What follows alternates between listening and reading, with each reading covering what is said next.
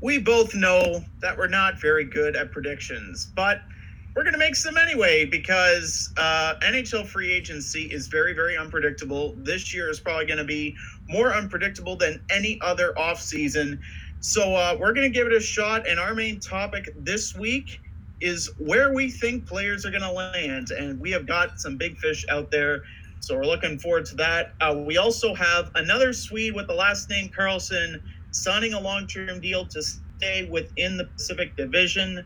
We also have more trades, more signings, and a Hockey Hall of Fame class led by a Canadian pioneer in women's hockey. Episode 178 of the Lace 'em Up podcast starts right now.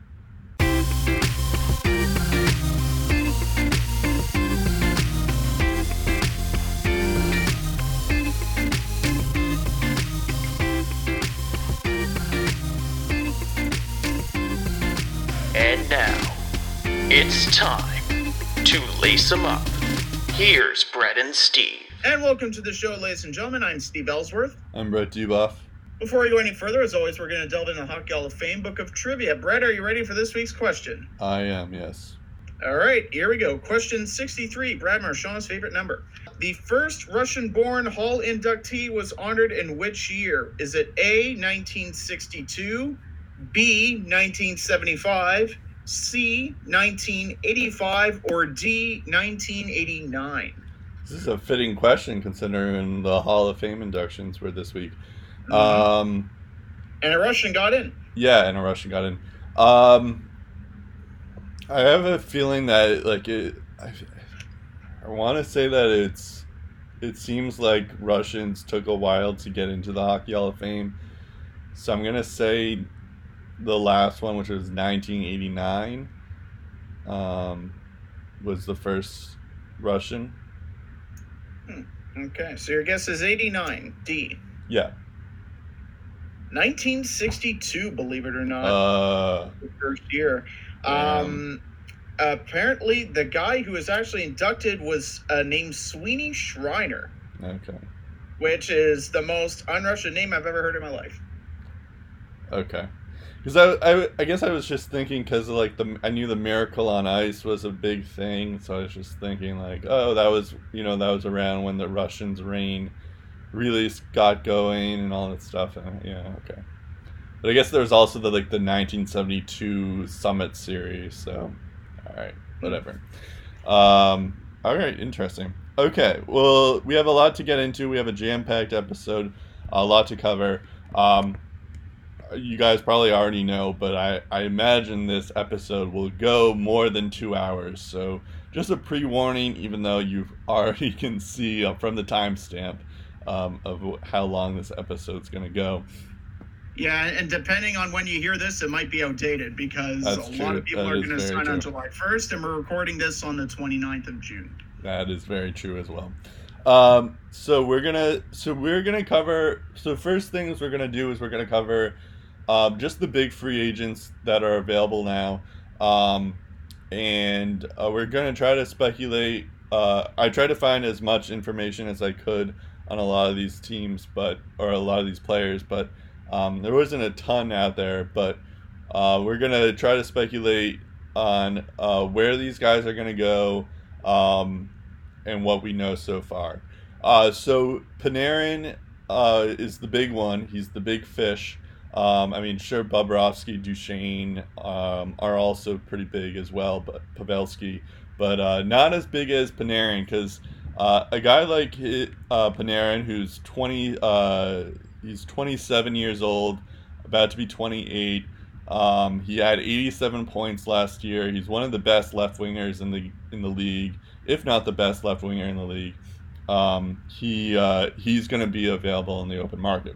Uh, supposedly, so what we do know is that Panarin um, has met with the Rangers, the Islanders, and the uh, Florida Panthers. Um, uh, uh, there's supposedly another team that could be in the mix, although it's unclear which team that is.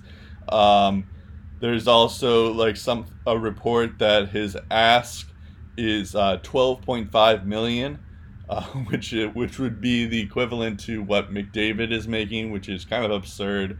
Um, and then supposedly the offer from the Rangers uh, to Panarin is 11.25 million for seven years.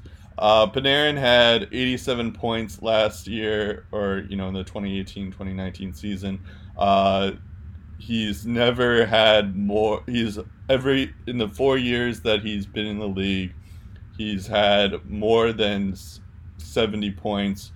Um, his his uh, worst year was in 2016-2017 when he had uh, 74 points in 82 games. So that's that just shows you how good he is. Is that his worst season was when he had 74 points.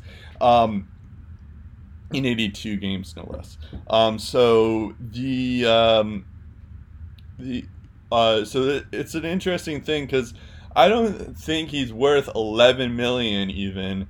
Uh, 12 million is a little bit absurd. Obviously, that would make him the highest paid winger um, in the league if, if that were the case. Um, yeah, yeah, he, he's asking for McDavid money basically. Yeah, and so I don't think he's worth that. I wouldn't. I wouldn't even say that he's worth 11 million. Um, I was thinking like 10 million, maybe 9 million is reasonable for someone like him. Um, yeah. But like uh, Patrick Kane's making 10.5 million.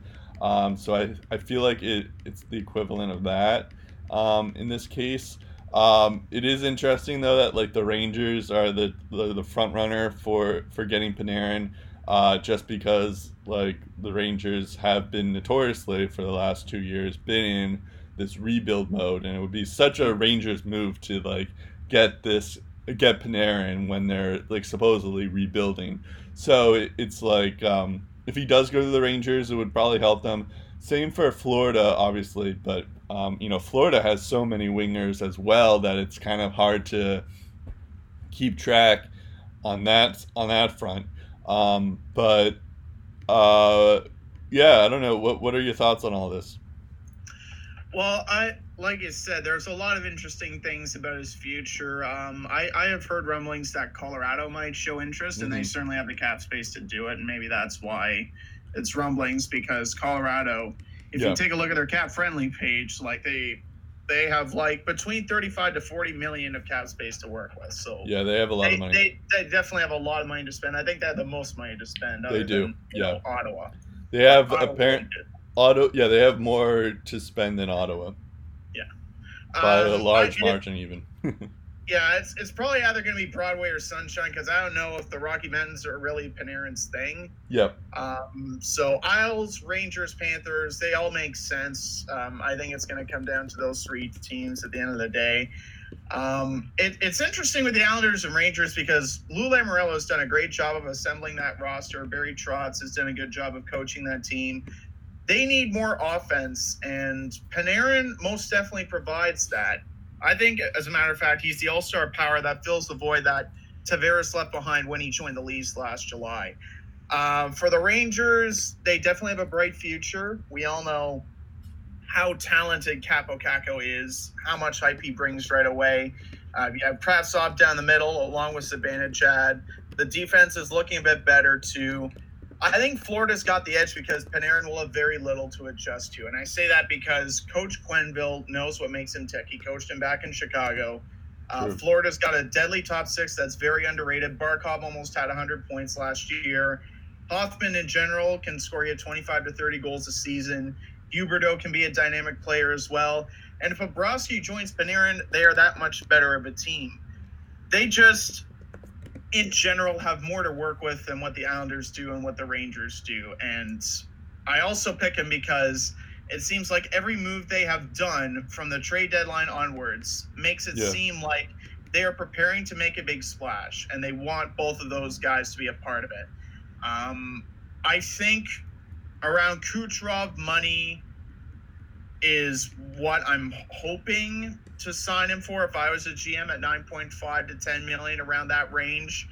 But um, I think it's probably going to go over $10 million. I don't know if he's worth McDavid money, but if there's a team that's willing to pay him and Panarin and Panarin thinks it's a good deal, you know, why take it? You know, or, or why refuse taking that? You know, the the team's stupid enough to offer you that kind of money, right? Right. I mean, the thing that Panarin has always said uh, since like since last year, even he was saying that he wants to go to a team that's by the body of water, or Yep. in a big, and he wants to go to a big city. So there's nothing that's like New York. If you want a a, a big city and a uh, city that's nearby a water, you you can't do better than uh, New York. So um, I guess maybe L.A., but I guess I don't think there's a body of water in L.A. Um, anyways, but uh, uh, yeah, I think if if the Rangers like it would be interesting if the Rangers get him because they already have a good thing going with all the prospects they have there. Mhm. Um, you know, plus like Zibanejad and um, and all those guys, but and Kreider. They also have to. They also have to find money to sign Jacob Trouba, who's Yeah. probably going to be asking for upwards of seven million per too. That's true too. Yeah. So it would be like a an interesting dynamic if they were to get Panarin, but I think you're right though. I think like the the team that makes the most sense is Florida, um, but um, at the same time, like you know, he Barkov, Panarin, uh, Hoffman, of course. Um, you know, Trocheck, who should be healthy now Yep. um, and uh, you know Dadonov, who's a, another fellow Russian there, right. as well yep. as Coach uh, Coach Quenneville, who coached him in Chicago. Bobrovsky's the uh, most likely going to be in Florida. That makes, seems to make the most sense there. But like, uh, so all signs point to Panarin going to Florida, but um, I don't know. I wouldn't count out the Rangers just yet. It would be such a Rangers move to like to get like a, the biggest pro- uh, free agent on the market, um, Mhm. even when they're like they don't necessarily need him. Um, the uh, I have a, a list of. I mean, we can wait till this, but I have a list of teams that need wingers. I didn't really take into account what uh, their cap situation. So some of these Right, teams uh, may not even be able to afford Panarin. This is more towards um, like when we get to P- Joe Pavelski and Anders Lee. But um, so I have the Avalanche. Um, we just talked about them. They also need to sign uh, Mikko Rantanen, so that's another Mhm. wrinkle in that. Uh, Dallas, uh, L.A., Boston, uh, New Jersey, uh, the Islanders, Columbus, Minnesota, Vancouver, and the Rangers. Um, so, so those are my te- my li- t- list of teams that need wingers. Uh, not worrying about um, their their cap space um, issues there. Um, I don't know if any of them stand out. I, I'll ask that later. Um, Yeah, I, I, I think it's pretty safe to assume that Panarin's not going back to Columbus, right? Yeah, I I think it's pretty safe to assume that too. Um, but you know, it, Columbus is an interesting team too because they're going to be losing like Duchene, Bobrovsky, and Panarin, and now it's just like, well, maybe they're going to be in on Pavelski or Lee, uh, just so that they can save some face or something like that. Yep. But, um, teams that need, uh, all right, let's go to Bobrovsky, uh, Panarin's teammate. Speaking of the Blue Jackets, um, the the biggest rumor is that especially since uh, Roberto Luongo uh, announced his retirement, the biggest rumor it's like the worst kept secret in the league right now is that Bobrovsky is going to Florida. Doesn't even really seem like there's another team that's even considering Bobrovsky. I guess there's like Carolina, you could say. Uh, the Islanders would like him just because you know, with if Robin Lehner doesn't work out, but um, those are like the three big teams that might need a goaltender, um, and they're still competing. Um, it would be interesting, but I'm pretty sure that he's going to Florida. Um, it just seems to make the most sense to me. Um, you know, with Coach Quenneville, especially with Coach Quenneville there, uh, they're a pretty good team too. Like they, they just battled a lot of injuries last year um, with Trocheck being uh, specifically uh, Trocheck um, being out, and so if they can add like, and their biggest issue has always been their goaltending for the last couple of years. It's like Luongo was decent, and so was Reimer, but they kept on getting injured. So Bobrovsky, um, uh, so adding uh, Vezina caliber Bobrovsky into the mix uh, would be like the equivalent of what Jordan Binnington did in St. Louis, and um, so I think if they get a goalie, then Florida might be the team to watch. Even if the Florida doesn't get Panarin, um, if they get Bobrovsky, I feel like they're they're gonna be um, a force this season. Yeah, that yeah, like I said, Florida's going to be a very interesting team to watch. I mean, they have they have forward depth that's that goes without saying. And and when you look at uh, what Bobrovsky did in his very first season with the Blue Jackets, before they were this good, before they got you know Artemi Panarin uh, to bolster their offense, before Cam Atkinson evolved into the 30 goal scorer he is now the Columbus Blue Jackets really didn't have much, and Bobrovsky put that team on his back, and they almost made the playoffs, and he won the Vezina Trophy in his first season. So he has got the talent himself to take whatever team he plays for to the next level. When he's on his game, he can absolutely be a difference maker. Uh, if he doesn't sign in Florida, because the, the Panthers, in my mind, are instantly a Stanley Cup playoff threat if Bobrovsky joins. Um, if he doesn't sign in Florida, and I'm going to mention this team a lot because they have a lot of cap space, Colorado Avalanche mm-hmm. um, have the talent to make this work. And the idea of putting Bobrovsky and Grubauer as a goaltending tandem is really intriguing. So I could see Colorado as maybe a second option, maybe even the Islanders if uh, things don't work out well uh, with Robin Lehner. But uh, I, yeah, I think we can agree front runner again is Florida for Bobrovsky. Yeah, I don't even think there's other teams that are even close. I guess so. I did have a list of goalies, which we'll get into with Robin Lehner too, but Florida is the main one just because of Robin Lehner, and who knows what's gonna go, gonna happen with James Reimer. He seems to be a wild card in all this. Um, so yeah, the, the word is they're either gonna trade or buy out Reimer. Yeah. So, so I, I think his, his fate has already been sealed in Florida. Right. Um, I have uh, New Jersey, which would be kind of interesting because you know who knows with Cory Schneider, they also have a lot of cap room to make a move like this. Uh, the Islanders, especially if uh, Lehner goes somewhere else, Carolina would be the most interesting team, um, just because they're kind of like Florida in the ways that they just need that goalie. They have a good squad otherwise. Uh, Buffalo, um, would be interesting. I, of course, I'm gonna beat the the Martin Jones is bad drum here. Um, San Jose could be there. I don't think they have enough cap space though. Um, and then Chicago as well for teams that need a goalie. Um, I think Chicago is a, a little similar situation uh, where I like they could be on they're on the rise, but they're they may be a couple years away the thing is with Martin Jones, and I believe I mentioned this to you uh, in the previous episode. You, you um, I believe he has a three-team trade clause. Uh. So if they were to try to move Martin Jones, don't expect a grade A return for him because yeah. their options are already limited, along with his. And they don't have a ton of cap space, anyways. Yeah. yeah. I mean, I guess they could like they would have to make a like a couple of cap dump moves, maybe, but. Um, mm-hmm. And they and again they still have to re-sign Labanc and and right, Timo Meier. Yeah. And if if there's a slight chance they keep Pavelski, there's no way they take Bobrovsky. Right. Yeah. No, that's fair. I I was just saying that there's. Um, yeah, they're kind of in a cap hit. Yeah, there, there's no question their their goaltending should be put in question. Absolutely. Yeah, yeah. Be. So I, I just threw them up there, even though I like yeah. like I mentioned they're they're they're cap strapped anyway, so there's yeah. they're not likely to do much. They're they're way they're um, way down the list. Yeah, they have other things to worry about right now. Um, let's go to uh, Robin Lehner.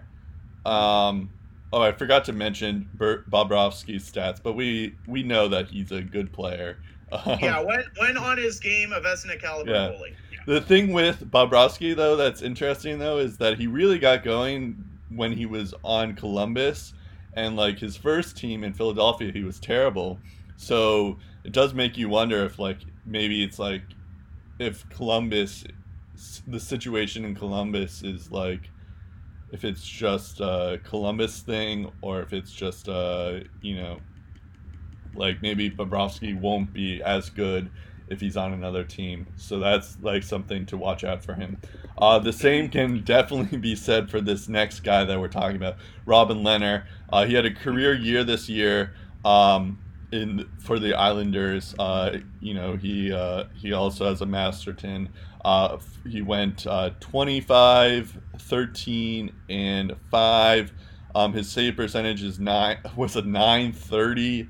His GAA was a 2.13 which is insane. Of course, he only played 46 games um, as well. I think there was a report that uh, he really wants to stay on the Islanders. However, there was talks that like they're kind of Lamoriello and Lehner are kind of far apart um, in contract negotiations, so um, that may not be a thing.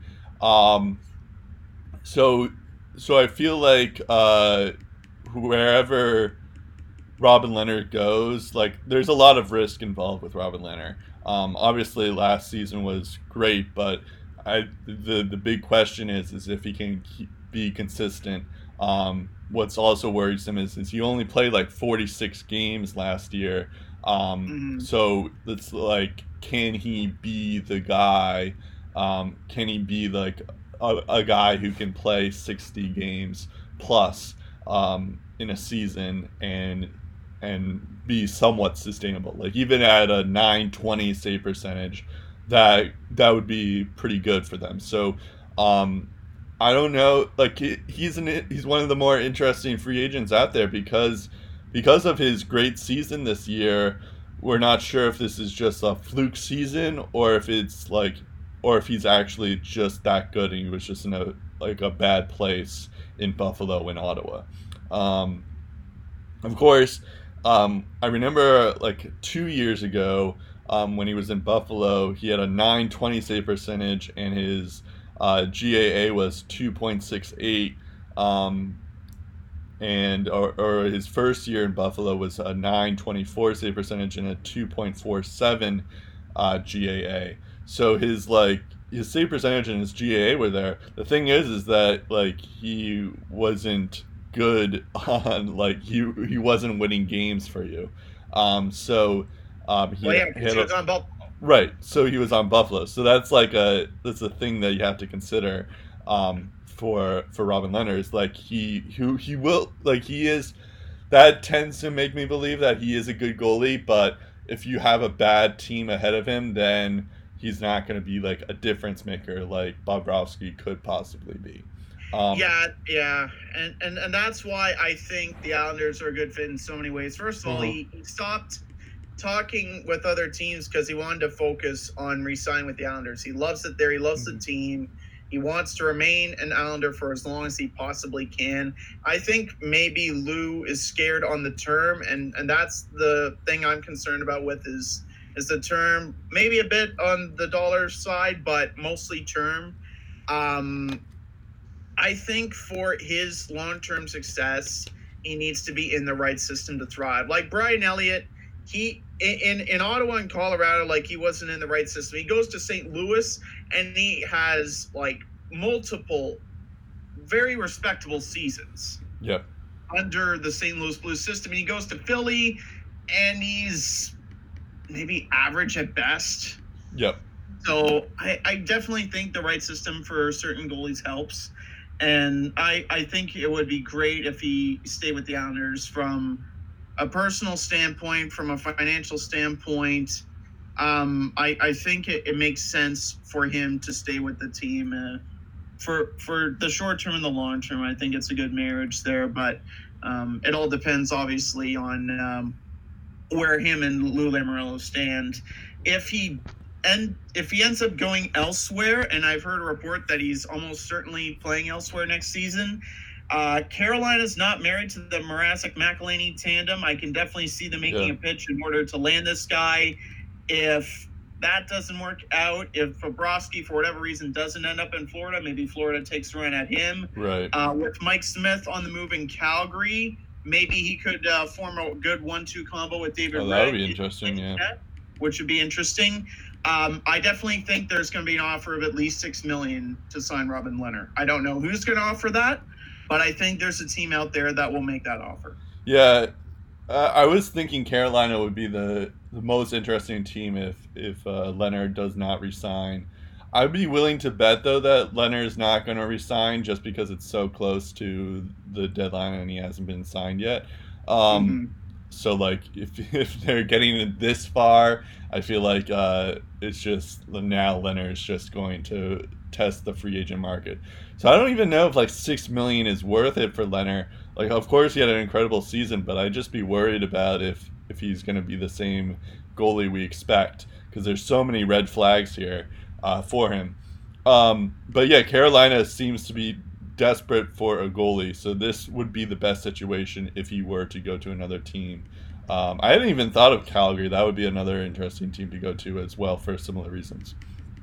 Mhm. Uh, just because both Carolina and Calgary have the defense, they have the forward group. Um, it's just they need the goaltending, and um, and once they have that, then they'll be they'll be pretty solid. So if they can get if they can take a chance on Robin Lehner, um, then they they should be in good shape. But um, it Yeah. might be and, and maybe maybe Colorado gets thrown into the Oh, Colorado too. as Like well. Colorado, Colorado can sign anyone the hell they want. Like, Yeah, they, they have got loads of options. But the thing with Colorado is they first they have to sign Rantanen. That should be their top priority. well, yeah, absolutely Um, for sure they should they should focus their efforts on that. Yeah. But even then, they got over thirty million in cap space. True, true. Uh, but the thing with also with uh, especially for the goaltending situation is like Philip. They have Philip Grubauer who actually had a decent season, and especially in the Yeah. playoffs. So I feel like they should just run with Grubauer. But you, you're right. You can't have to like you can't always be sure uh, with uh, with goaltending. So maybe They, they could run with a one A one B goaltending system Yeah, like could they, were at, in Long Island with Grayson Leonard. Yeah, that's true too. I mean, I think you could do that for a lot of these teams too. That like, like a, a contending team that needs a goaltender, um, or just needs an, a one B goaltender in the mix. Then maybe you do that, um, or something like that. But um, yeah, It, it would it would look a bit weird though if they sign Lehner to six million per year and just say, okay, you're in a one A one B goal. right, right, yeah, that would be the yeah. That's a good point. Um, yeah. I guess So not fair. in that sense it'd be weird, but yeah. Yeah, yeah. But I mean, I'm just thinking of like what the Bruins did with uh, Tuukka Rask, where they got a guy like Halak um, on a cheaper deal, and you know Halak played half the season, and you give rest to your main starter, um, or you- just give less games to your main guy, uh, in tur- and then Rask was amazing in the playoffs, so it, it seemed to work out for them. So I, I would be curious to see if other teams take that strat that same strategy. Uh, the Capitals did it a year, two years ago with Holtby too. So um, I feel like more teams are gonna be doing that strategy. Um, but yeah, you're right. In terms of like cost, it wouldn't make sense. Um, teams that need wingers. Uh, let's go. Oh, actually, let's go to the next one. Matt Duchene. Um, it seems like this is a two-team race with him. Uh, he had meetings with. Um, we had he had meetings with uh, both Montreal and Nashville. Uh, the biggest rumor was that he was going to Nashville after they made that PK Subban trade because they were saving room to do that. But even if they don't get uh, if they don't get Matt Duchene, they're probably going to use that money to uh, re re up on Roman Josi because Yeah. he needs a new contract soon too. Um, but um, yeah, uh, so the big the big news for Matt Duchene is that he's probably going to Nashville. Um, he had a career year this year as well. Um, on both Ottawa and Columbus, he had 70 points in 73 games. Um, he had a pretty, uh, he had a decent uh, playoff run as well. Um, he's all, he also has the benefit of like the next best center is like, um, I don't even know who the next best center is because I don't think you would count. Uh, I guess Jason Spezza is the next best center because Pavelski is a winger now. He used to play center. Um, yeah, it seems like the next best center probably is Spezza. Um, maybe Pavelski, if, but he's more of a right winger now. Joe Thornton. Anyways, the point is is that uh, Duchene has the benefit that he's going to get paid because he's he's world class, like he's a level up uh, from all the other centers that are available on the market. Uh, so any team that needs a center will probably pay a, a premium on Matt Duchene just because of that fact. Um, however, said that he's uh, he's 28 years old. Um, he he just had 70 points in 73 games. Uh, he had a he had 58 points in 50 games on a, on an Ottawa team that was the worst in the league. So that that says something that he's at least decent even on a bad team. Um, so you know there is some risk involved because this was his best season by far, but at the same time he could be worth the risk just because um, you know, centers like him don't go on the market that often. Yeah, and if there's one thing we know about Montreal, they've been dying to get a number one center for years. Montreal's another so. interesting team, yeah. Yeah, and, and the last time they, they tried to get one, uh, center wouldn't even talk with them. So the thing I will they're, they're, they're, making more progress this time. I will the I will say the thing with Montreal though is that they're one of the teams they're the one of the most cap strapped teams in the league, so they might not be able to afford him. Um, whereas Nashville could uh, is more likely to afford him. Yeah, I I think the Habs are going to swing for the fences and miss big time because yep. the Nashville Predators have the better winning formula. Uh, as as I learned um, when Matt Duchene was an Ottawa Senator, there was this video I think back in November, December, January ish of him strumming along to a guitar and singing country music like he was he was like yeah. um, a part of like this karaoke country party or whatever, like post game, and yeah, he can play country. guitar, he can sing. He's a big fan of country. Nashville certainly has a lot of country talent. Yeah, and and they have a really good hockey team that's set on winning for multiple years down the road. Filip Forsberg, Viktor Arvidsson, who can score thirty goals. Uh, Johansen has been hot and cold at center. Turris hasn't been that guy for them.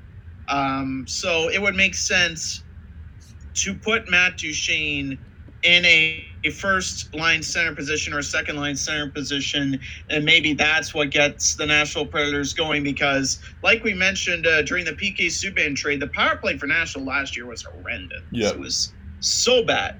Um, so, and and you're absolutely right. I think the Subban trade is mainly uh, what fueled the fire uh, to get this done. And I think it's ultimately what's going to get it done is uh, the Subban trade to New Jersey.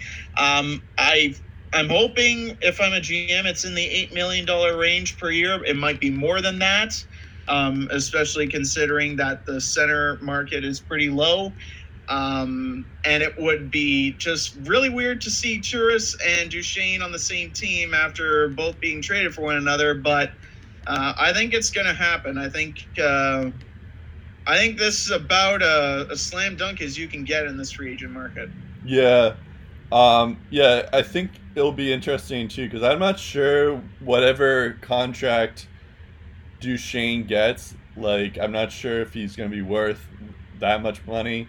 Um, yeah. I would say like for Matt Duchene, it would probably be like eight or nine million, um, mm-hmm. which is reasonable, I guess, but. Um, but I feel like you know it may be a little bit too high. Um, it might be an overpayment, um, just because I I don't know if he's necessarily to be like that would be like top center money if you're to pay him that much. Um, and he's you know he's more of like a second line center, um, or he he could benefit more if he's a second line center. Um, so um, so yeah, that that's where I'm a little bit unsure of Matt Duchene if for next year. Uh, Nashville obviously has uh, the best shot on him, um, but like you know, because uh, then you have Ryan Johansen on one end, Matt Duchene on another end. Uh, you have decent wingers around, and of course you have you still have a pretty uh, nice defensive core even without PK Subban. So that would be a the best fit for him but I'm I'm not sure um, if it's worth that much money. Uh, whatever. Yeah, and the thing about Duchene is, I think he's also in understanding of a business standpoint that in order for Nashville to like keep most of its core, maybe maybe taking a pay cut would be best, but I, I don't think Matt Duchene's in it for the money. I Yep. think he just wants to be in a place that's that is committed to him long term, that he can make a good, healthy chunk of money, and that he can be on a winning team. That's what he wants, I think, out of everything is is a good culture, good environment for his family, and a place that wins Yep. and wins and wins some more. So uh, I think he'd be willing to take a pay cut if it meant he was on a contending team for many years. Yeah, I so I was actually listening to an interview of him on another podcast, and he was he was saying that his top priority is making money for his family because he just got his uh, he just had a baby uh, like in January, I think. Mhm. um, and he, he was saying that like you know nothing's guaranteed um, and he wants he wants to be a part of the core uh, he wants to be a part of a core of a winning team he doesn't yeah, he, want to does, he doesn't want to be the guy, but he, He does- wants to contribute. he wants to contribute yeah so he doesn't want to be like Tavares or like he wants like similar to what Tavares is on a, oh, obviously on a lower level to that but like still he wants to be a part of the core but still not necessarily uh, a big part of it um, so I have teams that need centers that I did not consider cap um, on here but um, I just have a list of teams that might uh, that could be interesting if they were to get Matt Duchene. Uh, Nashville, Dallas, uh, Anaheim, uh, Buffalo uh, would be interesting. Winnipeg, Calgary, Montreal. I have here Minnesota. I, I, I did put in Colorado as well, but I realized that Matt Duchene didn't get along with uh, supposedly he. I mean, he did get along with Sakic, uh, but it would be kind of weird if he were to go all the after all that.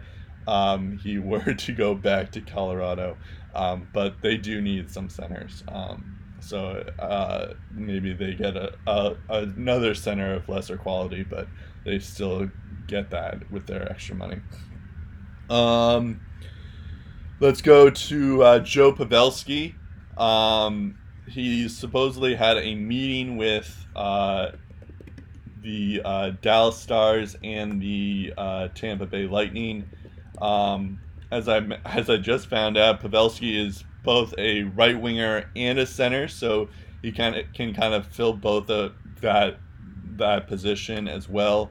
Um, he had a a bad season for him this year. Uh, 64 points in 75 games. He's usually in the 70 range or like higher 60 range. Um, so it was a kind of a down year for him, but uh, that and he's also like 34 years old, so it's he still has some red flags just because of those those two reasons. But he could still be decent on a on a team that needs depth. Um, so particularly Dallas, um, they don't necessarily need Joe Pavelski to be getting 70 points every year, but uh, they could use him on like the second line and um, just uh, scoring from time to time and being the defensive guy for them. Um, so that would be a, a good spot for him. Tampa Bay would be also pretty interesting. Um, he would be he would definitely be the uh, depth guy for them as well. Can uh, would fill in for JT Miller. He's better than JT Miller is, so that would be an upgrade on that in that regard. But um, so Tampa uh, supposedly it's like a two team race between the Dallas and Tampa. Um, I'm hoping for Dallas, um, but um, Tampa would it would definitely be stronger if they if they do get uh, Joe Pavelski. Yeah, here I'm thinking they trade JT Miller just to save up space for Point, and instead, oh yeah, we're thinking about getting Joe Pavelski now. Yeah, yeah. Uh, that would be classic Tampa Bay, just getting someone that they probably can't afford, but you know, the heck with it, you know. right, right. Um, I I think Tampa would have to do some more cap juggling if they make this move. I just don't see it. Um, Dallas seems to be really high on Pavelski. They actually just bought out Valeri Nichushkin, and his cap uh, hit is just under three million. Um, they they already made a minor acquisition that we're going to be talking about later loves to see. in which it Sorry. is uh, basically these moves that they're making is basically just to free up cap space to maybe make room for a Joe Pavelski uh, contract. So I can definitely see Dallas closing the deal here.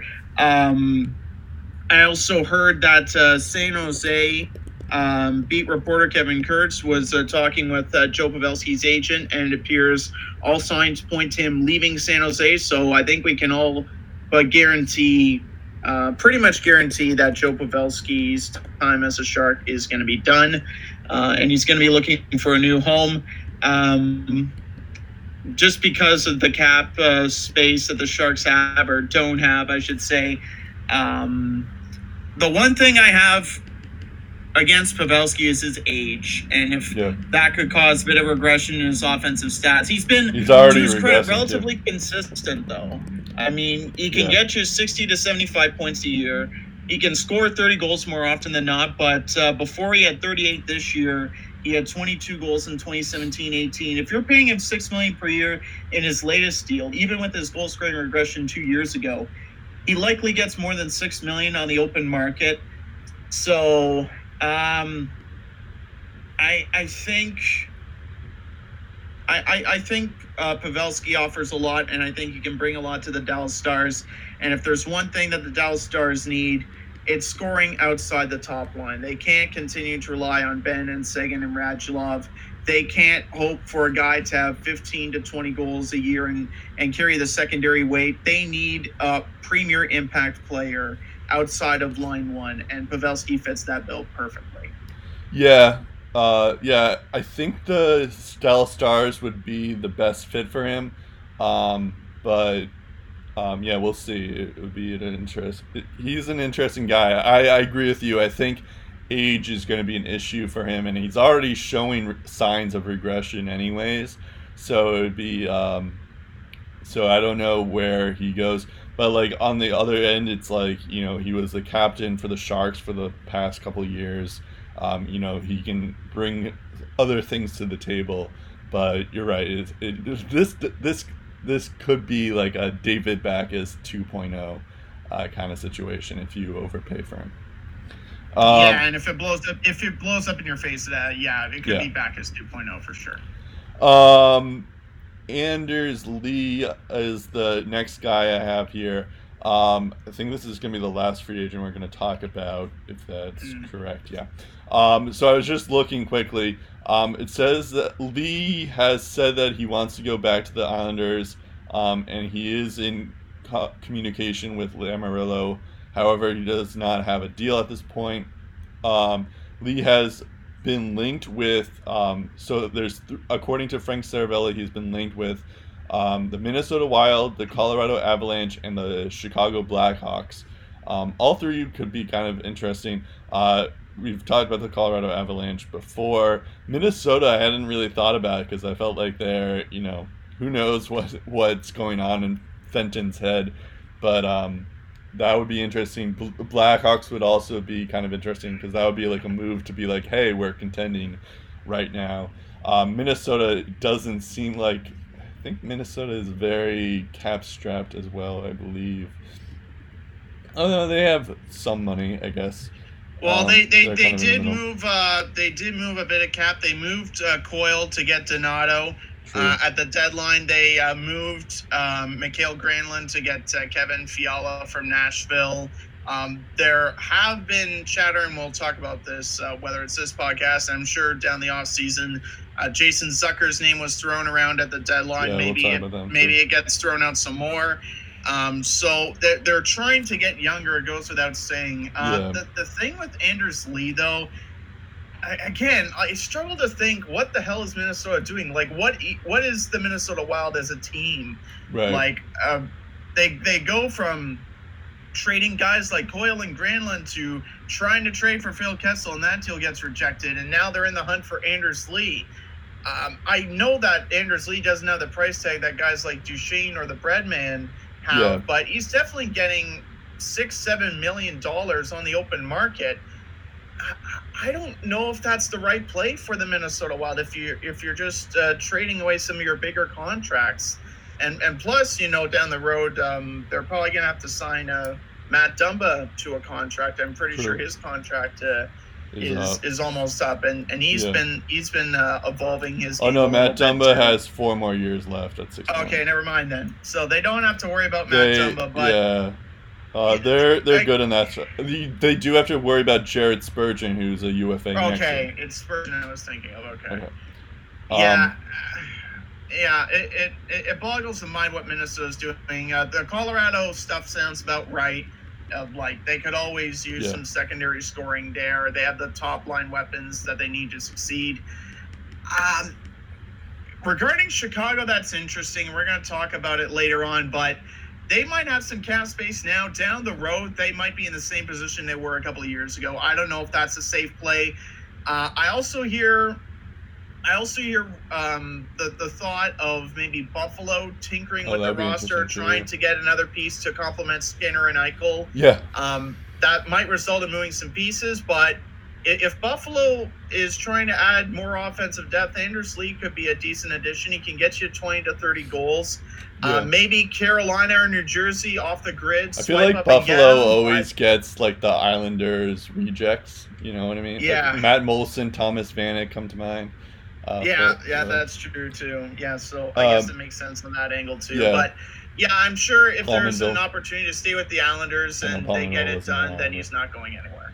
Yeah, the thing that like Anders Lee is 28 years old. He's about to be 29. Um, he did have 40 goals uh, two years ago with Joe, uh, Joe John Tavares on his line. Um, this year he kind of struggled uh, still, but um, he had 51 points in 82 games. Uh, the interesting thing with Anders Lee is though is that he's the captain of the Islanders right Yeah. now. So if he is going to another team, then it's like this is the second year where the Islanders lose out on their captain, um, which would be uh, pretty interesting. Uh, the thing though that worries me about Anders Lee is because when John Tavares left, um, he had a decrease um, in points and um, in particular his goals. So I don't know if that's like if he's he may just be more of a depend like a dependent on his teammates type of player. So um, obviously it's not like a team like you can't really like build your team around Anders Lee, and I feel like that should affect um, his contract negotiations where. You know, he's more of a supporting cast guy. Yeah, no, hundred percent. He's a he's a supporting cast So- guy. I also I also uh, should remind people that Matt Barzal had like eighty plus points um, the final year of John Tavares in Long Island, and he didn't even get seventy this year. Right. So, So, so that's what worries me is that Anders Lee isn't as good as we think he is. It's just that John Tavares was so good when he was on the Islanders that he made everyone else better. Um, so that's that's where it kind of um, that that would be another red flag for me on Anders Lee. Having said that, he is a he is still a decent goal scorer. Um, he had, you know, he's he had 28 goals last year um, 40 the year before, 34 the year before that. So um, if you want like some scoring depth, I think uh, Anders Lee would not be a bad option for in in that sense. Um, however, you know it's not like I don't know. So I feel like it's one of those things that for he's going to be the guy that teams will look for if when when they don't get Panarin, when they don't get Duchene, when they don't get um, even Joe Pavelski, you know. So that's that's where I feel like he's he's gonna stand. Um, uh, just really quickly here, um, teams that need defensemen. Um, we, we're not going to go too in depth on Jake Gardiner and Tyler Myers because those are the two best defensemen that are out there, but they're you know they're Jake Gardiner and Tyler Myers. Um, so uh, teams that need defensemen, I just wanted to put this out here really quickly. Uh, Winnipeg, uh, since they don't have Jacob Trouba, um, Neal Pionk is kind of a downgrade, but who knows with him. Uh, they also have Sami Niku in the system, but can you really rely on him? Um, so maybe they try to get Jake Gardiner. Um, Minnesota um, is another one, although I guess they're kind of uh, cap strapped now that I looked at their their, their roster. Uh, Vancouver, uh, they've they're supposedly heavily in on Tyler Myers, um, like almost too much. Uh, I think they were thinking of like seven million for him, uh, which would be way too much. Um, Edmonton um, is always on this list because they always need defensemen. Um, and Detroit would be kind of interesting if they were to get defensemen, but they do kind of need defensemen. Yeah, I'm, I'm going to go on a bold prediction here. Both Jake Gardiner and Tyler Myers are getting over seven million in free agency wow, per year. Wow. Yep, that's my bold prediction. Okay.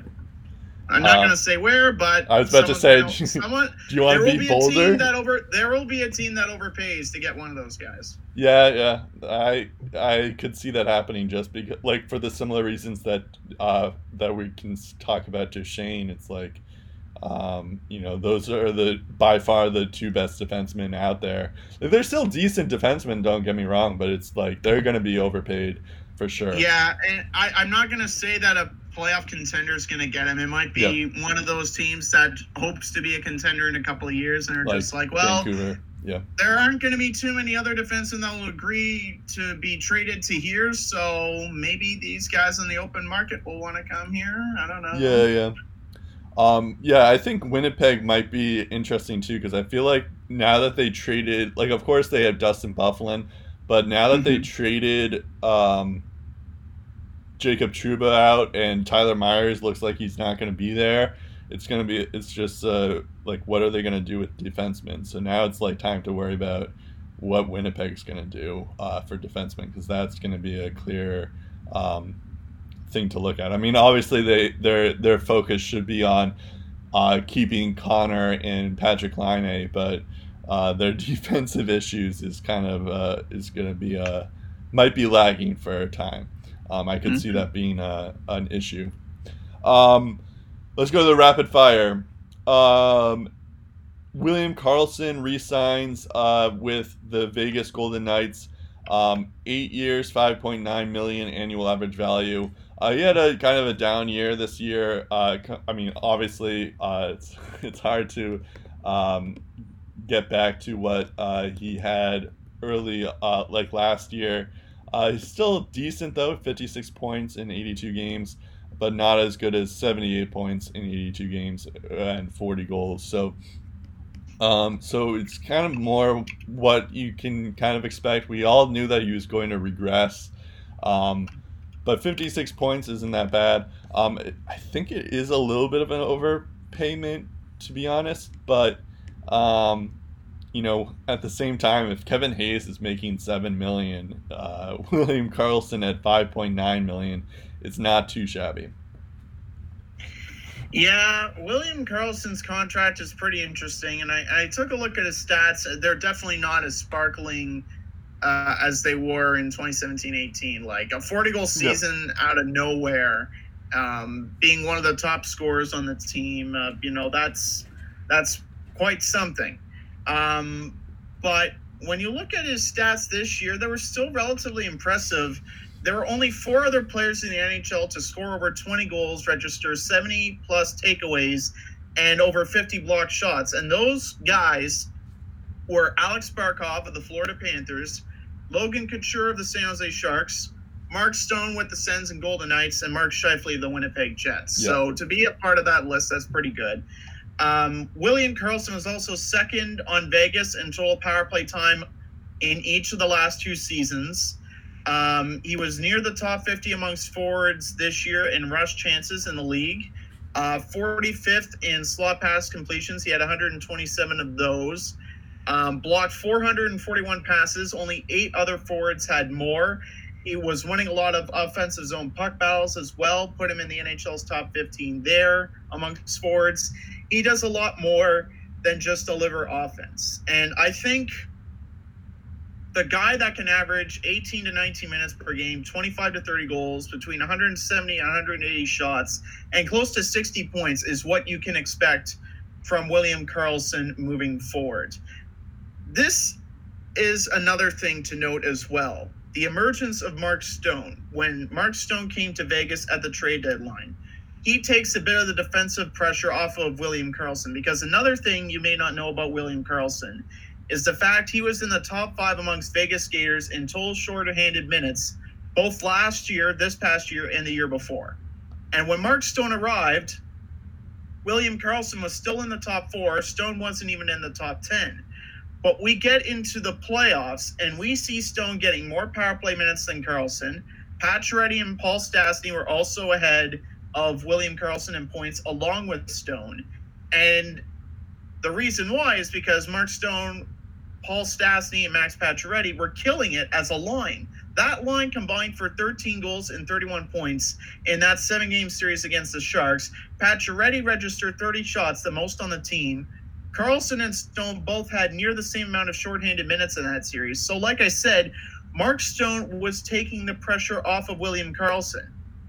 So now that you don't have to worry about what line William Karlsson is going to be on, when you look at Marchessault and the fact that he's had over like 270 shots um, last year, 268 the year before, um, Reilly Smith uh, he posted 113 points in his past two seasons. There's a lot to look forward to on this Vegas Golden Knights because you're starting to see where everyone fits in. You're starting to see some consistency.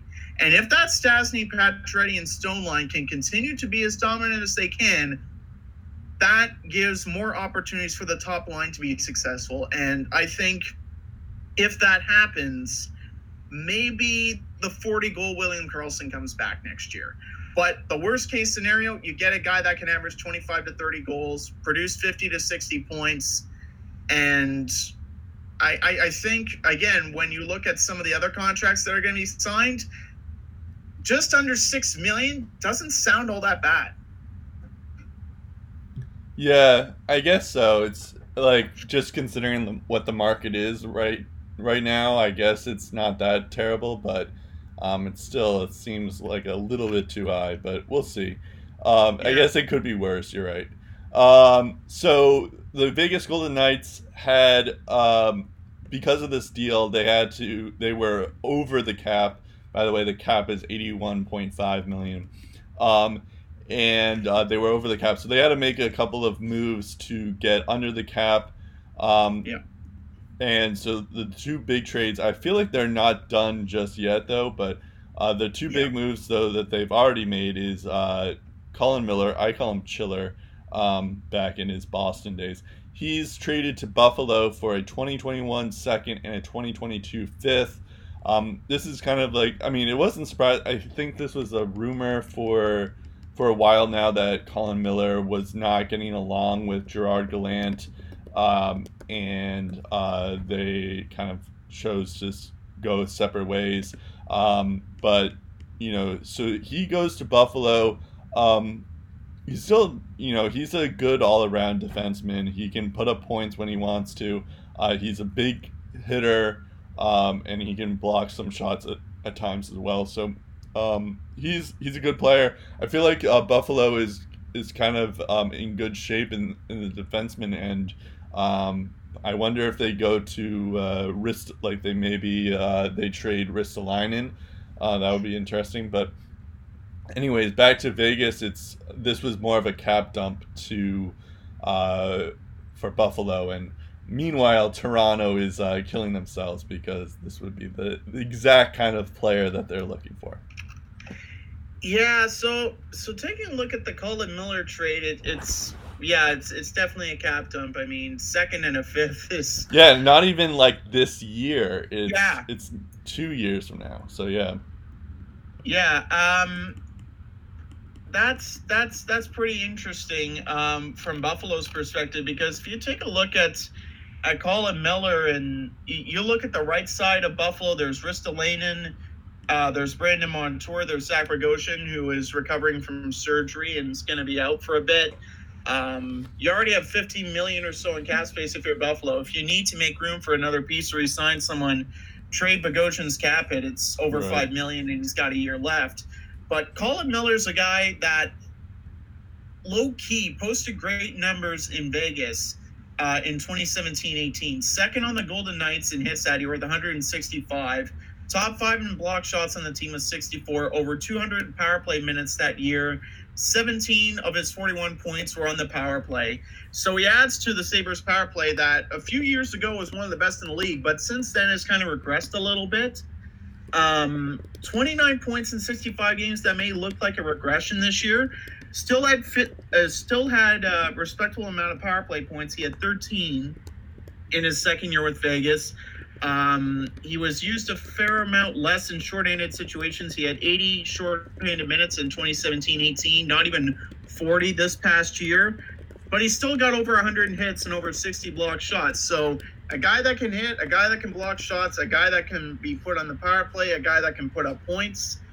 That's kind of the defensive depth that Buffalo has been looking for. And they got it for a second and a fifth. That's pretty good for Buffalo. And for Vegas, like you said, it was just a cap dump. It, it gets them to um, the salary cap and just makes it easier to keep everyone else. Yeah, I you know maybe I'm a little bit biased, but I kind of, or I I like Colin Miller a lot. Um, I think he's gonna flourish in Buffalo. Um, mm. I I really like this guy. Um, he's like he's good. Like he also has pretty good uh, advanced numbers as well. Um, I feel like I don't really like Shea Theodore that much. Um, so I feel like Vegas may regret this trade in a couple of years. Um, because I feel like Colin Miller might be better than Shea Theodore, um, all, all things considered. Um, just uh, from an all around defenseman, he's obviously not better offensively um, than, than him. Uh, than Theodore. Uh, and then the other move that the Vegas did to uh, dump some cap uh, is to Carolina, um, to a guy I kind of forgot about. Erik Haula goes to Carolina for Nicholas Roy and a 2021 conditional fifth.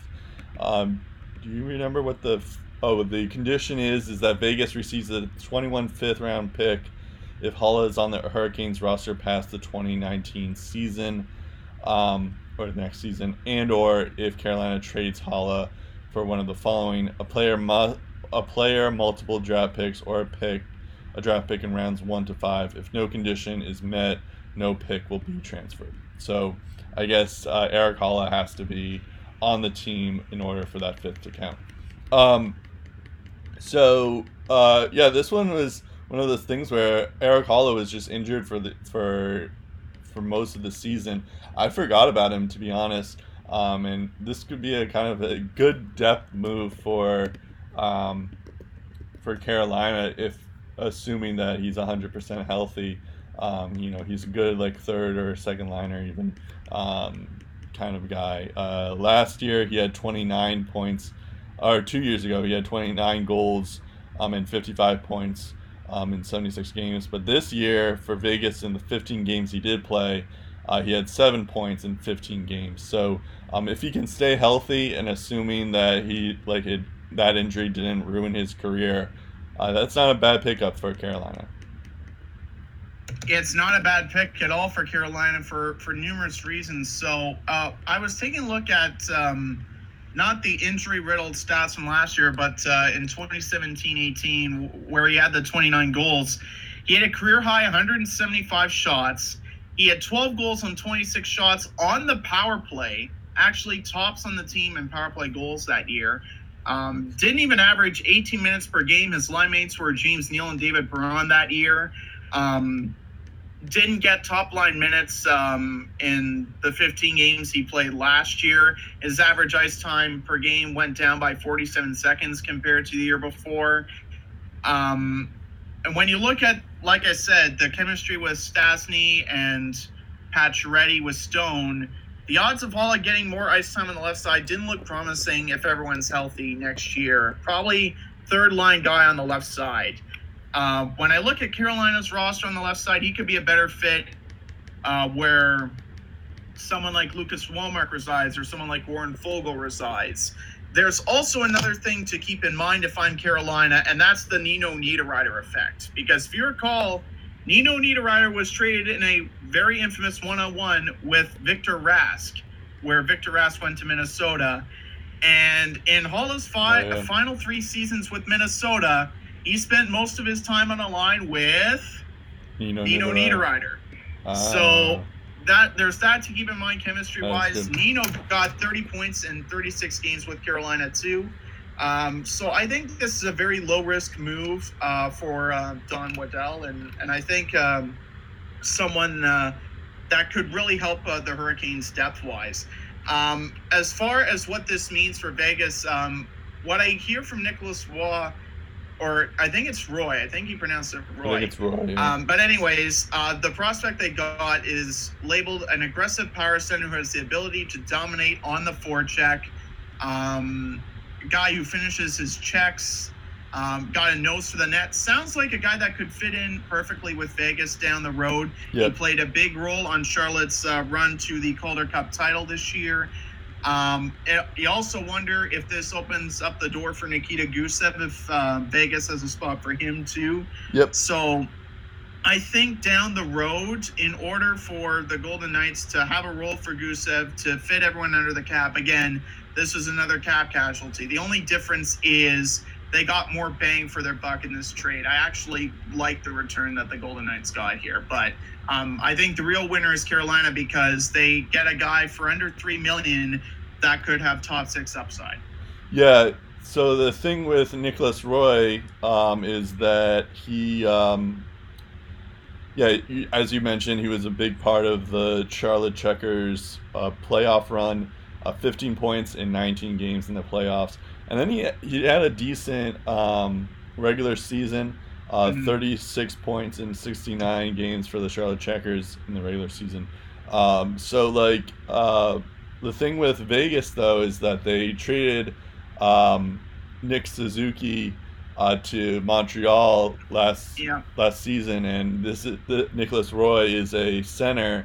So this guy could be a good like. So now Vegas is in need for another center. Of course, they have Cody Glass and all that, but um, Yeah, know, I think with Cody Glass, though, they're wise to develop him Yeah. more. So if Nicholas Roy gets those minutes ahead of Yeah. Cody Glass for a couple more years, I'm fine with that. Yeah, that was my kind of my point. Is like this could be a way to like see what you can, what, what Nicholas Roy can do. Uh, maybe he plays some games in uh, Vegas, um, a couple of the games um, in Vegas, and see what you have in him, um, and maybe eventually he can be like a, t- like somewhere across the line that he's like the second line center to Cody Glass's first line center or something like that. But- Yeah, I believe Paul we'll see. Stastny, he's a center, right? Oh yeah, yeah. Paul Stastny is the other one. right? Yeah, he's So got maybe two he'll years be- left on. So He's maybe. got two years left on his deal, right, though, fair Brett. So once that deal's up, who's saying they resign him? Yeah, I guess that's a good point. I, I, I forgot about Paul Stastny. So maybe Nicholas Roy could be like the third line center. But yeah, you're right. Paul Stastny could also be gone, and maybe you move Nicholas Roy up if he's good enough. Yeah. Um, so that could be an interesting move down the line with Vegas, if if of course Nicholas Roy pans out. Um, all right, let's go to. Oh, and Vegas is still technically over the cap at this moment, but Yeah. they haven't. Um, they have to put David Clarkson on LTIR, um, so they they're just under it if they uh, during the season if they do that. So I guess um, they'll. I think they have to do one more move then, because I think um, any player that's not on- that was on the LTIR, like it still counts towards your the cap. So maybe they have to make another move to to be able to afford all this stuff. So I don't know. Um. Anyways, uh, they may not be done. Um, Luongo, Roberto Luongo officially retires. This had been kind of going on for the last couple of, um, of months. Um, it was reported, uh, like I think in March. We even talked about it a bit.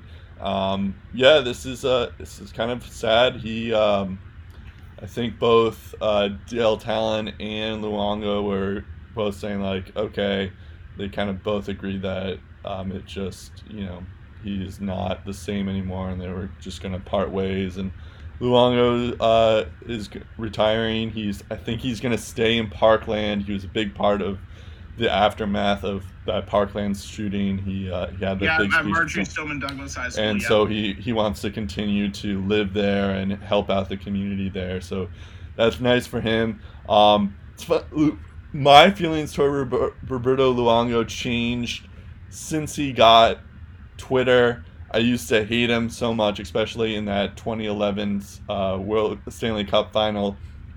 But then once he got uh, once he got Twitter and showed that he can be self-deprecating and self-aware, I started to like him, and he kind of became my favorite player or one of my favorite players uh, to root for. Um, so um, so it, it's just funny how it like how uh, things change. Like once you like, I think that was a big thing with Luongo is that he was always this like robot, and then once you realize that oh, he's actually kind of like a really funny guy. Um, and then you start to like him, and he became one of the most likable guys in the league. And um, so I I um, so I, I appreciate him. He'll be missed, obviously, but um, it seems like uh, it's good that he's gone, or like it's it, it seems like he's um, it made sense for him to retire. I don't want to say it's good that he's gone. That that's Yeah. not that's not bad. Yeah, uh, I don't know if you saw his latest tweet, but he was talking about you know how he was going on you know like family adventures and and like he, he went on this um, I don't know if it was like Disneyland or something like that or, or Disney World, whichever the one is in Florida. But yeah, he, he went to like a, a theme park or something like that and like went on some rides. It's like it's really great. And then he, he writes this SOS emoji. He's like, "Send help, Oh. please." that's funny. Yeah. Yeah, I freaking love that guy. Um, and he has got quite the NHL resume too. Like over a thousand NHL games played for a goalie. That doesn't happen often. Yeah. Uh, Eleven went shy of 500 for his career. Yep. Um, potential first ballot Hall of Famer. You yeah, I was about to ask that. I would Yeah. I would say that yeah, he is a he is definitely a Hall of Famer. I'm not sure about first ballot, but I think he is definitely gonna get in there someday. What's also interesting is that um, it should be noted the Vancouver Canucks and Florida Panthers will both have to pay recapture penalties. Okay. Um, so um, the deal with the Canucks is they'll be penalized 3.03 million against the cap uh, for each of the next three years. That to put it into perspective, that's almost half of Nathan MacKinnon's cap hit in Colorado right now. So yeah, that's something to think consider about in Vancouver in the future because they they have Brock Boeser to sign this year, and then they're gonna have to sign Elias Pettersson in a couple years. And Bo um, Horvat too. and Bo yeah. Horvat too. So it's gonna Yeah. It's gonna be interesting how they do that. But I mean, at the same time, the it's like you know if they sign Yeah. Gardiner or Myers too. True, true. to So it may contract. have, yeah, that may be a blessing Uh, in disguise in a way.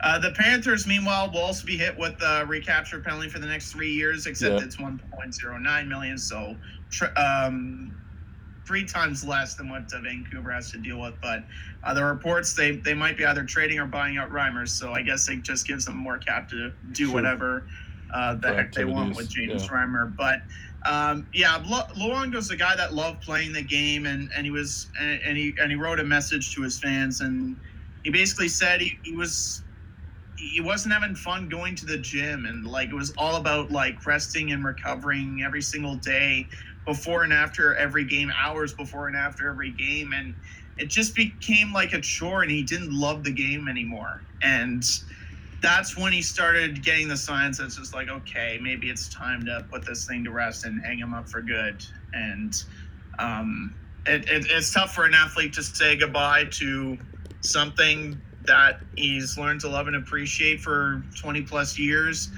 Um, but he made quite the living. He made over 90 million uh, Yep. playing this game. Uh, or at, at least that's what um, the I think- contracts that I think he's out. the It's probably first- half of that. but- He's, I think he's the first uh, player to uh, publicly admit that his contract sucks. yeah, yeah. There's also that. That was a thing, yeah. very. That's something that I also have to like admire him for is to like be honest about it. You know, it's like yeah, it's I kind of I benefited from this contract back when they were offloading contracts like this. So um, and he yeah. wasn't the first to do it, but he won Olympic gold with Team Canada in That's true, too, 2010. Uh, so, um, yeah, he had a lot of good NHL memories, a, a lot of memorable tweets.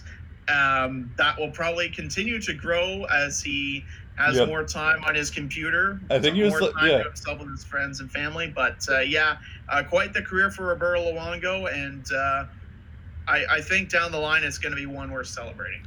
It's Yeah. just a it's just a shame he didn't win a Stanley Cup. Yeah, I mean, not for me, but yeah. well, yeah, I know. Like the only reason he didn't win a cup is because Yeah. you guys won it. Uh, but um, the but no, I I hear you. It is kind of sad. I mean, I feel the same way about Lundqvist. It's like you know he's had an incredible year career, and yet he's probably not going to win a Stanley Cup if he continues on with the Rangers. But it's like um, yeah, no, I, I feel bad for Luongo not winning the cup, but at the same time, not really. Um, but um, yeah, no, I was just looking at his stats here. He had so he played a thousand games, and you already talked about how impressive that is for a goalie already. But he had like a nine nineteen in his time. He had a nine nineteen save percentage and a GAA of uh, two point five two in his career.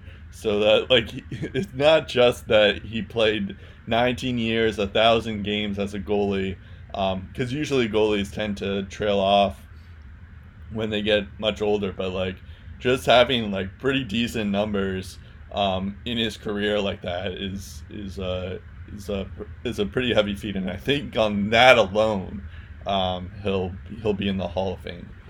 Um, Yeah, Also, he was a part of that uh, very lopsided trade Yep. uh, with the New York Islanders. Uh, Mike Milbury will probably want to forget that. Although I'm looking here, like in in New York, he was 20 years old to start, and he had a he only played 24 games, um, and he had a GAA of a 3.25 and a 904 save percentage when he was 20 years old in New York Islanders. So it's like it's one of those things. It's a classic hindsight bias, but it's like you know who would have predicted that.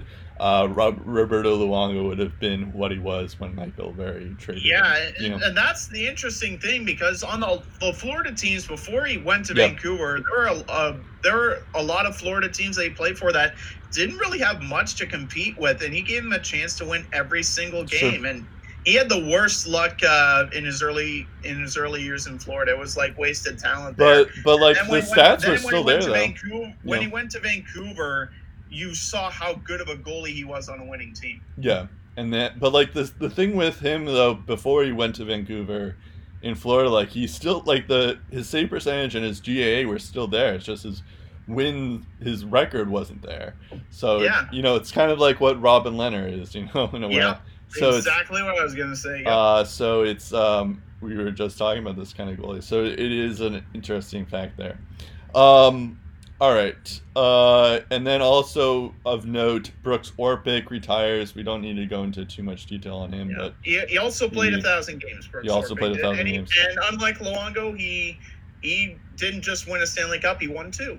but unlike, but Luongo's more is definitely making it into the Hall of Fame. Brooks yeah, is yeah. not. Brooks so, will probably have to wait a while if Yeah. he's even considered for the Hall. so of Fame. so Luongo has that over him. yeah, um, Speaking of the Hall of Fame, uh, we're gonna do this a little bit quicker. Uh, Yeah. So the big name uh, that got that got inducted is uh, Hayley Wickenheiser. Uh, she's probably the greatest uh, women's hockey player of all time. Um, it's not even a question. Definitely in Canada, I will say that. Definitely in Canada. I, I mean, and Canada, I don't think you can even make a discussion on anyone else, even like an American. Maybe Cammi Granato, but Yeah. I, I feel like Wickenheiser has my vote. So uh, she was a lock in. The funny thing about this is that when she was inducted, uh, she couldn't get the call because she was taking a medical exam exam because she's Yep. studying to become a doctor. So I don't. So it's obviously it's an impressive, but it's also like at the same time it's kind of sad that like she has to. I mean, I guess it's her own interests and stuff, but I wonder if it's like partly has to like if she was making a little bit more money in her career, if she would even need to do that to do that or study to become a doctor. But anyways, that's an that's another debate for another time. Uh, congrats to her. Uh, other players that got in. Uh, Sergei Zubov finally gets in. That was a big one for a lot of Dallas Stars fans. Um, I remember like every year this year, it's like Zubov got snubbed and he should get in. To me, it was like he deserves to be in just because he had been like it wouldn't have been a big. I was always mixed on that because he doesn't have the numbers to get in, but he did get play a lot of games and he was always like just from watching those stars teams back in the day he was always like he always had the puck in the um, for whatever reason so it always like I could see him being in, but it seems mo- of watching those stars teams like Jere Lehtinen should be in over Sergei Zubov. Um, speaking of which, Guy Carbonneau gets in.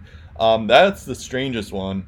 Um, yeah, he didn't even get he didn't even get 700 career NHL points. Yeah, so um, I don't know why that is, especially when uh, Alfredsson is in, um, got snubbed here. It's like it's, it seems like a weak year. No, no offense to Hayley Wickenheiser, but other than that, it just seems like like you could put in anyone in, but like Alfredsson should be in over Carbonneau. Um, I don't know much about this Nedo Mans guy guy, but it seems like um, Alfredsson should be in over any of those guys. Um, so that that was that's the only complaint I have about that. Uh, kudos to Jerry York. He's probably the best, not probably, he is the best college coach out there. Um, so it's it's about time that he got in as a builder, and Jim Rutherford gets in as well. Um, kind of makes sense. It, it's always a little weird when they're like they're still um, they're still an active member of a team in the NHL when they get into the Hall of Fame. But I guess I'm used to it by now. Uh, but yeah, so Jim Rutherford gets in as a builder as well. Yeah. So uh, the thing with Guy Carbonneau, Bob Gainey uh, spoke very highly of him. So I guess if I wanted to make my argument, uh, I'll take it to him. Um, but um, he, he was a guy that was a very solid leader, not known for his offensive talents um, more often than not, but um, I, I, feel like maybe you know Carbon would be more suited as a builder just because he didn't have the stats, but um, it, you know he, he, was a part of a couple of Stanley Cup champions, including uh, including uh, the the last one the Canadiens won in '93. So the for Habs fans, that's a good piece of nostalgia. Uh, as for Nedomansky, he is a guy long before a generation that was a 30 to 40 goal scorer in Europe moved to the NHL after the WHA joined forces with them in 77 78. He had over 30 goals in back to back years with the Detroit Red Wings and 421 NHL games. He had 278 points. This was one of Czechoslovakia's finest players before Jaromir Jagr was even heard of. So um, I, I, guess uh, for them, that's uh, quite the historical achievement there. Um, but you, but you're right. Um, a lot of noteworthy players didn't get in. Daniel Alfredsson, Keith Tkachuk, Curtis Joseph, Alex Mogilny, Pierre Turgeon, Paul Henderson for the one billionth time still didn't get in. So um, yeah, there there's always going to be a long, lengthy list of snubs that we all can make a case for that uh, should be in there, yeah. but aren't. And that just goes to show you sometimes how hard it is to find your spot in the Hall of Fame. It's uh, it, it doesn't always happen for everyone. Yeah, I guess so. I mean, but I, I, I feel like if if any year that Alfredsson was to get in, it would have been this year. Yeah. Um, just because it seems like it's a weak year of that, but um, I guess you have to wait for him. I mean, he can take uh, motivation from Sergei Zubov. It took forever for him to be in. Um, so I think Alfredsson will eventually get in, but um, but not this year. Mm-hmm. Um, uh, so Jan, Andreas Johnsson and Casper Kapanen are re-signed. Andreas Johnsson is uh, got 3.4 million um, for four years. Kapanen gets 3.2 million annual average value for three years. This isn't a bad deal for like two top six guys, um, and it, you know, obviously it helps that they're you know they were RFAs. So, but like I feel like if they were on an open market, they probably would have gotten a little bit more. Um, but uh, this isn't a bad deal for either one of them. Um, however, of course, when you talk about Toronto nowadays, you have to talk about Mitch Marner, um, and this will affect him in a way because now the the Maple Leafs have uh, five million left in cap space. That's definitely not enough to sign uh, Mitch Marner. Um, the big rumor or like speculation is that they're going to try to trade uh, Nikita Zaitsev.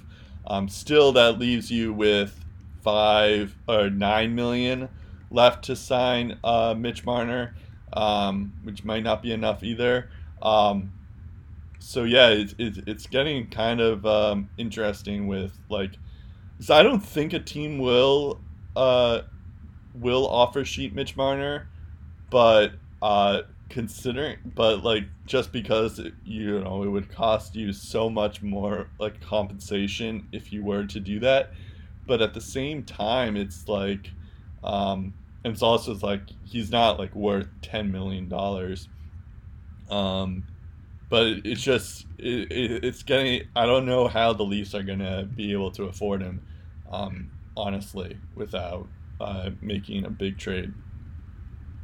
And that brings me much joy as an Ottawa Senators fan. and I'm glad it's not my team that has to deal with this. Um, I mean, I mean, your your team is in a worse state, but yes, you're you're right. You're the Maple yeah, Leafs not are not in. We're not in a position to spend money. No one. well, they have to spend something. They're under the floor at the moment. But yes, Yeah. you're right. You're right. As long as they don't do something. I'm I'm just Uh, saying, like you- you're you're you're in no position to be making fun of the Leafs. Well, yeah, true. Well, Anyway. technically I am because I've been uh, my team's been made fun of enough. I deserve to poke. I guess so. I guess so. I'm just saying that. I, I if I were Yeah, if. I had to choose between being a Leafs fan or a Sens fan at this moment, I'd rather be a Leafs fan. Well, yeah, at least their team is good. That's what I mean. Um, So, so we'll talk about how good these two players are and how much of a steal they are. Yeah. Because the interesting thing that Chris Johnston pointed out, he said, you know, if, if you're thinking about re-signing Mitch Marner, you know, maybe Mitch Marner is not the threat to be offered to you. Maybe it's these two guys because the compensation. Yep. would be more like around a second round pick. And I'm sure when you look at the stats of Kapanen and Johnsson, I'm sure a lot of teams would be willing to go up a second round pick to get these guys. Yeah. Um, starting off with uh, both of them are 20 goal scorers. Let's start off with Kapanen here, who when when Nylander had his contract issues early on in the year, one of the guys that was relied on to step up his game was Kasperi Kapanen. This guy spent time with Matthews in the first quarter, spent time with Tavares as well. In his first 20 games, 14 points on the board. Yep. Um, in the later stages of the season, he had six points in his final 17 games. Even still, was averaging 16 to 17 minutes a contest. He almost got 100 hits on the year, so he can lower the boom as well. For the average time on ice that he got and the time he could get down the road, getting a guy who scored 20 goals and 44 points at under 3.5 million is not too shabby at all for the Leafs. It could actually be a pretty big bargain for a guy who got 174 shots on goal, sixth most on the team. Um, a, pretty good at controlled entries as well, second most amongst Toronto forwards in that category too. Um, and when you look at the shots on goal, like I said, 174 shots on goal. Kadri had 184. He might be gone. Marleau was below him. He's already gone. So this guy is probably going to get a lot more chances to impress next year. So I'm really interested to see what uh, Kasper Kapanen does. When you look at uh, Andreas Johnsson, he started the year with just three points in his first 15 games, but he played on lines that features bottom six guys like Par Lindholm, Freddie Gauthier, Connor Brown. And his average time on ice per game in the first quarter was just over 11 minutes. After that rough 15 game stretch, in the next 41 games combined, he got 15 goals and 30 points. And he was playing with the likes of Mitch Marner, Auston Matthews, and John Tavares.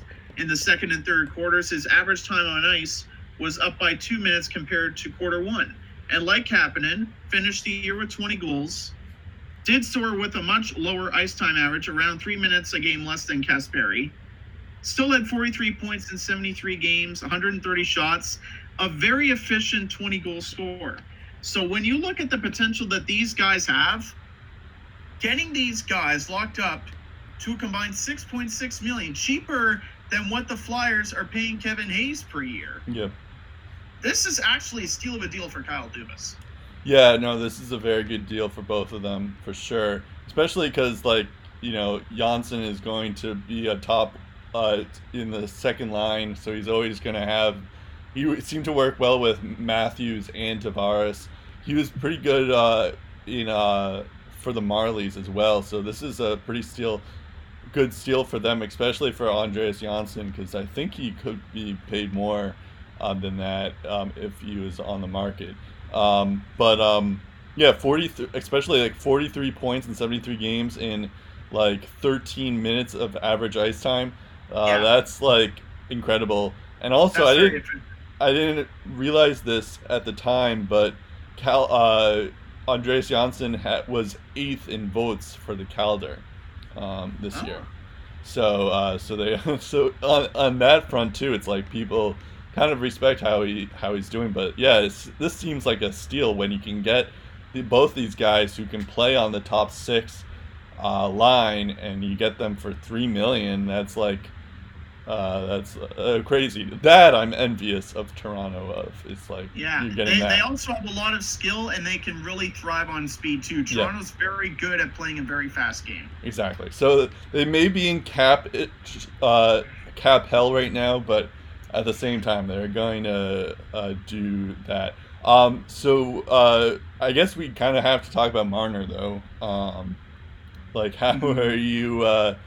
Um, I don't know. What do you think is going to happen with Mitch, this Mitch Marner situation? Uh, uh, I don't think Mitch Marner is getting offer sheeted just because I don't think any team, even the Colorado Avalanche, would be willing to part with four first round picks. Yeah. So I don't think Mitch Marner is getting offer sheeted. Um, the fact that Kapanen and Johnsson are under contract makes it even tougher, um, you know, to offer sheet those guys. Um, it's actually impossible now because they're under contract with the Leafs. Um, so that play is gone. So, uh, I think it's a matter. I think the only question is how much money he's going to get and how much term he's going to sign for. It'd be interesting if Mitch Marner takes a bridge deal, just buys like two or three years and just sees what the market is. Maybe he signs with the five years that Matthews does, so that when he's near his prime, then he can really get what he wants. I don't know if he's going to get what he wants right away, though. Um, I think I think one side is going to break. Uh, I don't know if it's going to be Dubas. I don't know if it's going to be Darren Ferris and Mitch Marner's agent, but the the whatever you hear um, outside of uh, the media, it is what it is. But uh, Kyle Dubas is maintaining that everything they're doing is trying to save space for Mitch Marner to be on this team. He said he maintains that the talks with Mitch and his agent Darren Ferris have been positive, which is good. Um, so as far as we know, it's not like things are getting ugly. They're just trying to find some common ground, and it's not easy to find common ground. But now that Kyle Dubas knows what to work with, knows that probably Zaitsev wants a fresh start, probably knows that he's going to have to trade Nazem Kadri to make this work. They're getting closer and closer to finding enough room for Mitch Marner. And I think what the Kapanen and Johnsson contract extensions do is it gives Kyle Dubas one less thing to worry about. He knows they're there for the next three years at least. Yeah, I mean, I think this, this these two signings does make it more difficult to sign Mitch Marner. Um, I guess they will. Tr- I guess this means that they're more likely to trade Zaitsev, or there is a trade on the way um, for Zaitsev to get on, so that can clear some cap.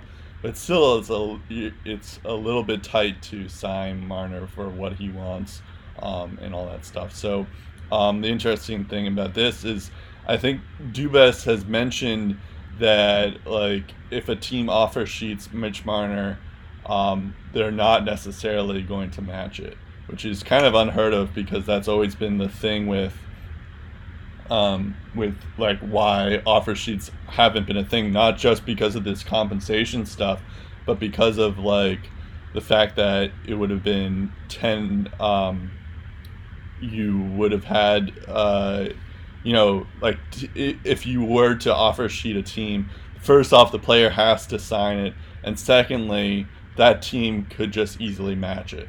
Um, but like this time, it seems like Dubas is playing hardball with the Marner camp, and that's the only reason why I feel like a team may be tempted to do this. Um, if there is a situation for a player to be offer sheeted, I feel like Marner is going to think, but I think I agree with you that I don't think it's going to happen. Um, Yeah, it's because Yeah. I think he's also playing hardball with the other teams when he says that because he's just saying, okay, you you really feel confident, you really Yeah. feel confident in your offer sheet. Give me four first round picks. Yep, I won't match it. You put that offer sheet out there, he's all yours. right. So if they really think he's worth four first round picks, okay, make the offer. Let's Yeah. see what you got. I will say though that the only team that I could see pulling this off and may be in decent shape if they were to give up four first round picks, um, and they could do this, uh, would be the New Jersey Devils. Um, they, you know, they have Jack Hughes, they have Hischier, so they have a lot of young prospects, Ty Smith as well, um, and then they have Hall, Subban. Um, I mean, I guess they, Blackwood maybe like they would be de- in decent shape to be giving up first first round picks, and they have enough money to do it. But um, mm but I think that would be the only team that would be willing that could pull that off and be okay afterwards doing that. But I don't know. That's just me. Um, yeah and of course Taylor Hall and Subban. I forgot to mention that as well. Yeah, um, that you know what? That's that's actually pretty interesting. They have Hughes, they have Hischier, they yep. have Butcher, they have Subban, they have Hall, and now Marner. Yeah, that's low key pretty good. Yeah, and they could pull it off. Like I would, I would probably do that if I was New Jersey because, you know, you don't yeah. know how long Hall is going to be there for. I mean, 10 million is a lot for Mitch Marner, but it's not like too bad considering that you have Hischier and uh, Hughes on like some contracts for RFAs, and you don't have to worry about like like Dubas offer sheeting those guys until a couple years from now, and mm-hmm. you know Hall may not even be on the team anymore. So you may be yeah, able to match I, I've, been, I've been feeling with the podcast, Jinx. I, I just feel like the second we put out the podcast, we're gonna yeah. get a note. Mitch Marner extends with the Leafs. Right, right, right. Something like that. That would be this funny. will all be just meaningless yeah. five minute chatter. Okay. Well, yeah, that's a good point. I mean, that kind of happened to us the, uh, this week too, because all of we had a loaded show already um, but then all these trades started to happen, and then we're like, oh, we should probably include this. We should probably include yeah, this. Yeah, it was probably so, honestly this podcast one of the most tactic I had to prepare for because the info just kept on coming in so, waves. So we're we're still not done. We have uh, a couple more trades to get to. That's uh, fine. We got time. Yeah, somewhat. Yeah, we're an. We have we're ninety minutes in. Um, okay the Canes and the Hawks made a trade. Um, it seems like it's like an annual thing because they always make trades with each other. Uh, Calvin DeHaan and uh, I'm blanking on his first name, but Saarela. Alex, uh, his his name is Aleksi Saarela. Saarela. I think I was... believe, I, if I'm not mistaken, I think the Canes got him when they traded Eric Staal to the Rangers. That's right. Yeah, I I that sounds familiar. Um, and, and then uh, so they go to the Hurric- uh, the, the Blackhawks for uh, Anton Forsberg and Gustav Forsling. Um, this is an interesting deal for both of them. Um, for the Hawks side, it's you know they get another defenseman while they wait for Boqvist, Jokiharju, and Beaudin, um, you know, to develop in the AHL or whatever whatever league they're in. Um, and you know he's a good like two-way defenseman. Um, he's more defensive minded than offensive minded, but that's something that you need for uh, for a young team like that. Um, and he's good too. Um, and then you get like a good young prospect in Saarela. Um, I think he was actually he was also a big part of the uh, Charlotte Checkers uh, prospect pool, so that could yeah, be interesting. Yeah, he was. He, he had a 30 goal season and then followed that up with 15 points in 17 playoff games. Wow, that's that's pretty good. Um, and then um, and then you have Anton Forsberg uh, going to the Hurricanes. He's more we we're still not entirely sure of what he could be. Um, he he played in the NHL when Crawford was injured a lot. I feel like it's it's kind of dangerous to throw a young goaltender like that. Um, expect him to be uh, the starter right away. Um, I mean, other than like Matt Murray and Carter Hart, I feel like those are the only two exceptions.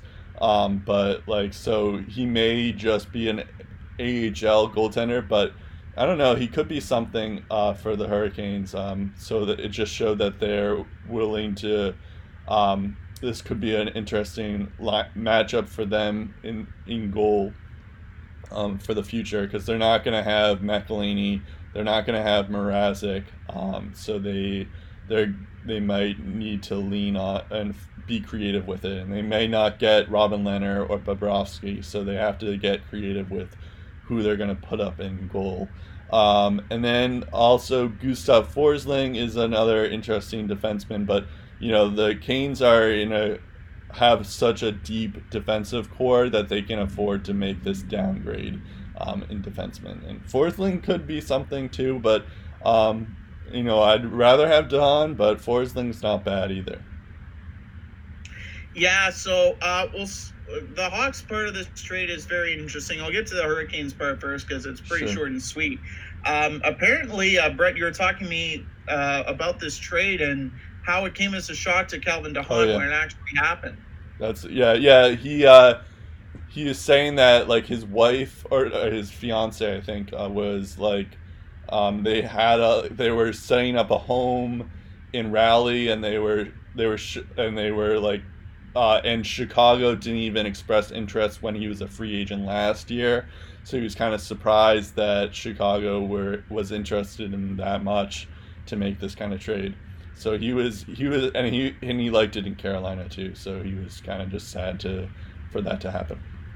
Yeah, that that also tells me that Tom Dundon isn't afraid to shake things up and make yep. some bold moves because Calvin was just signed to a four-year deal last offseason uh, with a, under a $4.55 million cap hit. So he's getting a, a significant amount of money. Uh, and the Hurricanes still have plenty of cap space to work with, plenty of it before this deal even happened. They save a, a couple of million bucks with this transaction, too.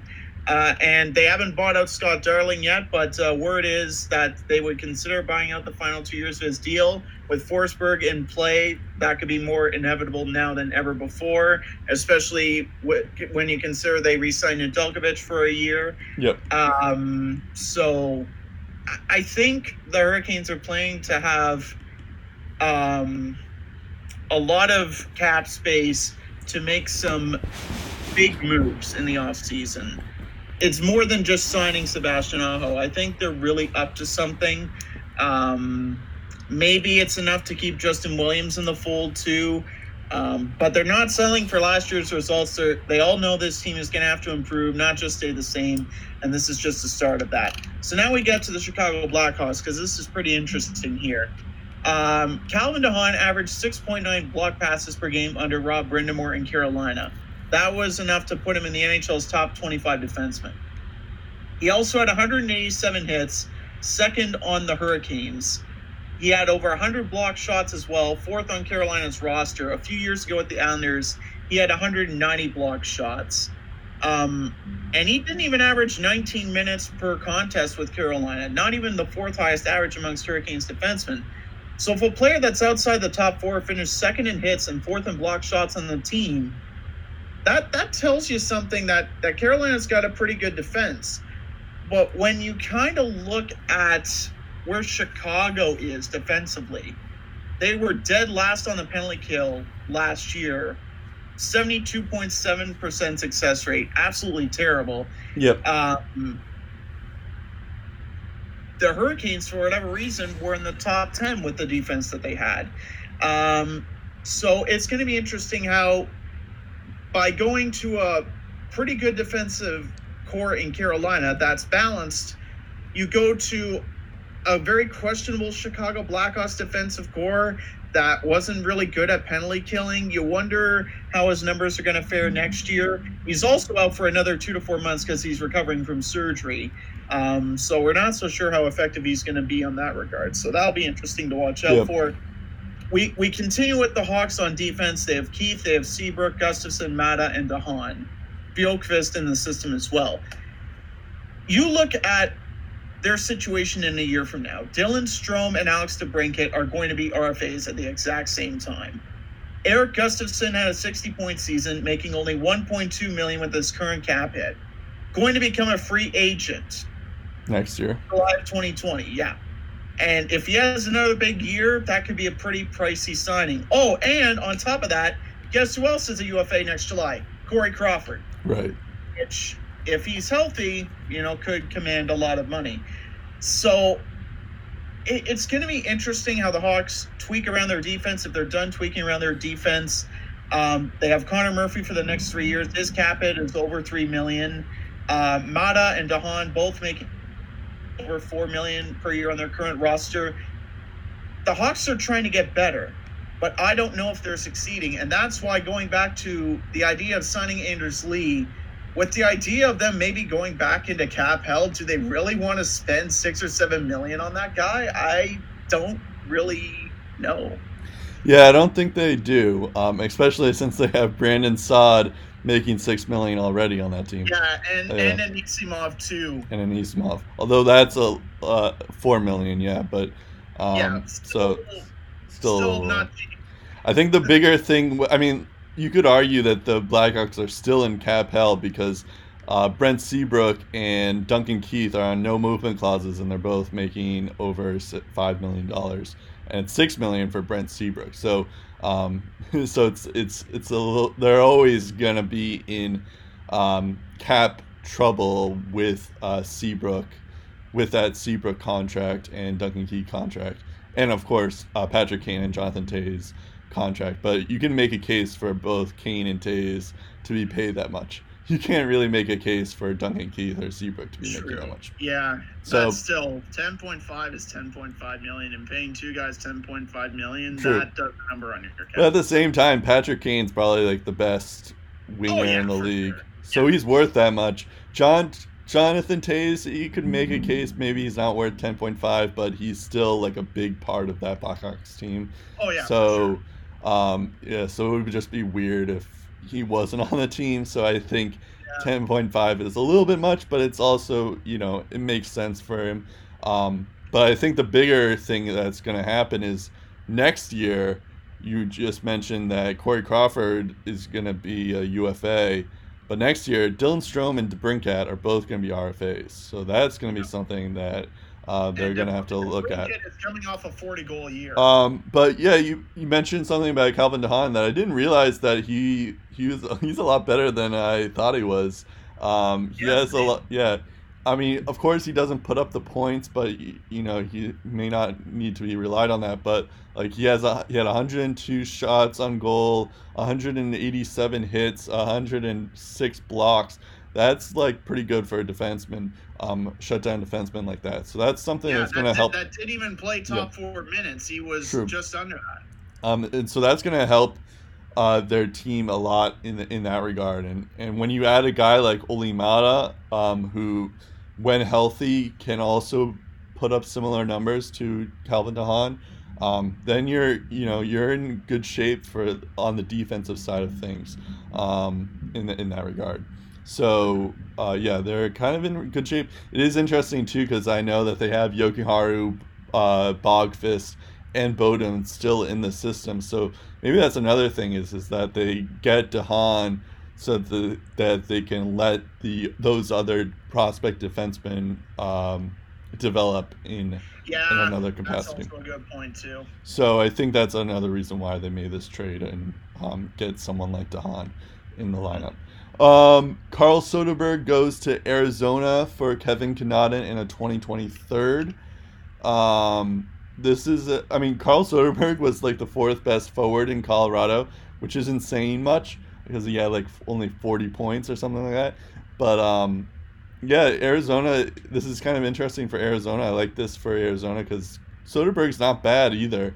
Um, but he could be a he could be a good fit for Arizona. I feel like, um, just because he's you know they have, um, they kind of need more uh, defensive side of stuff, and I don't know. He kind of fits well with that style of play.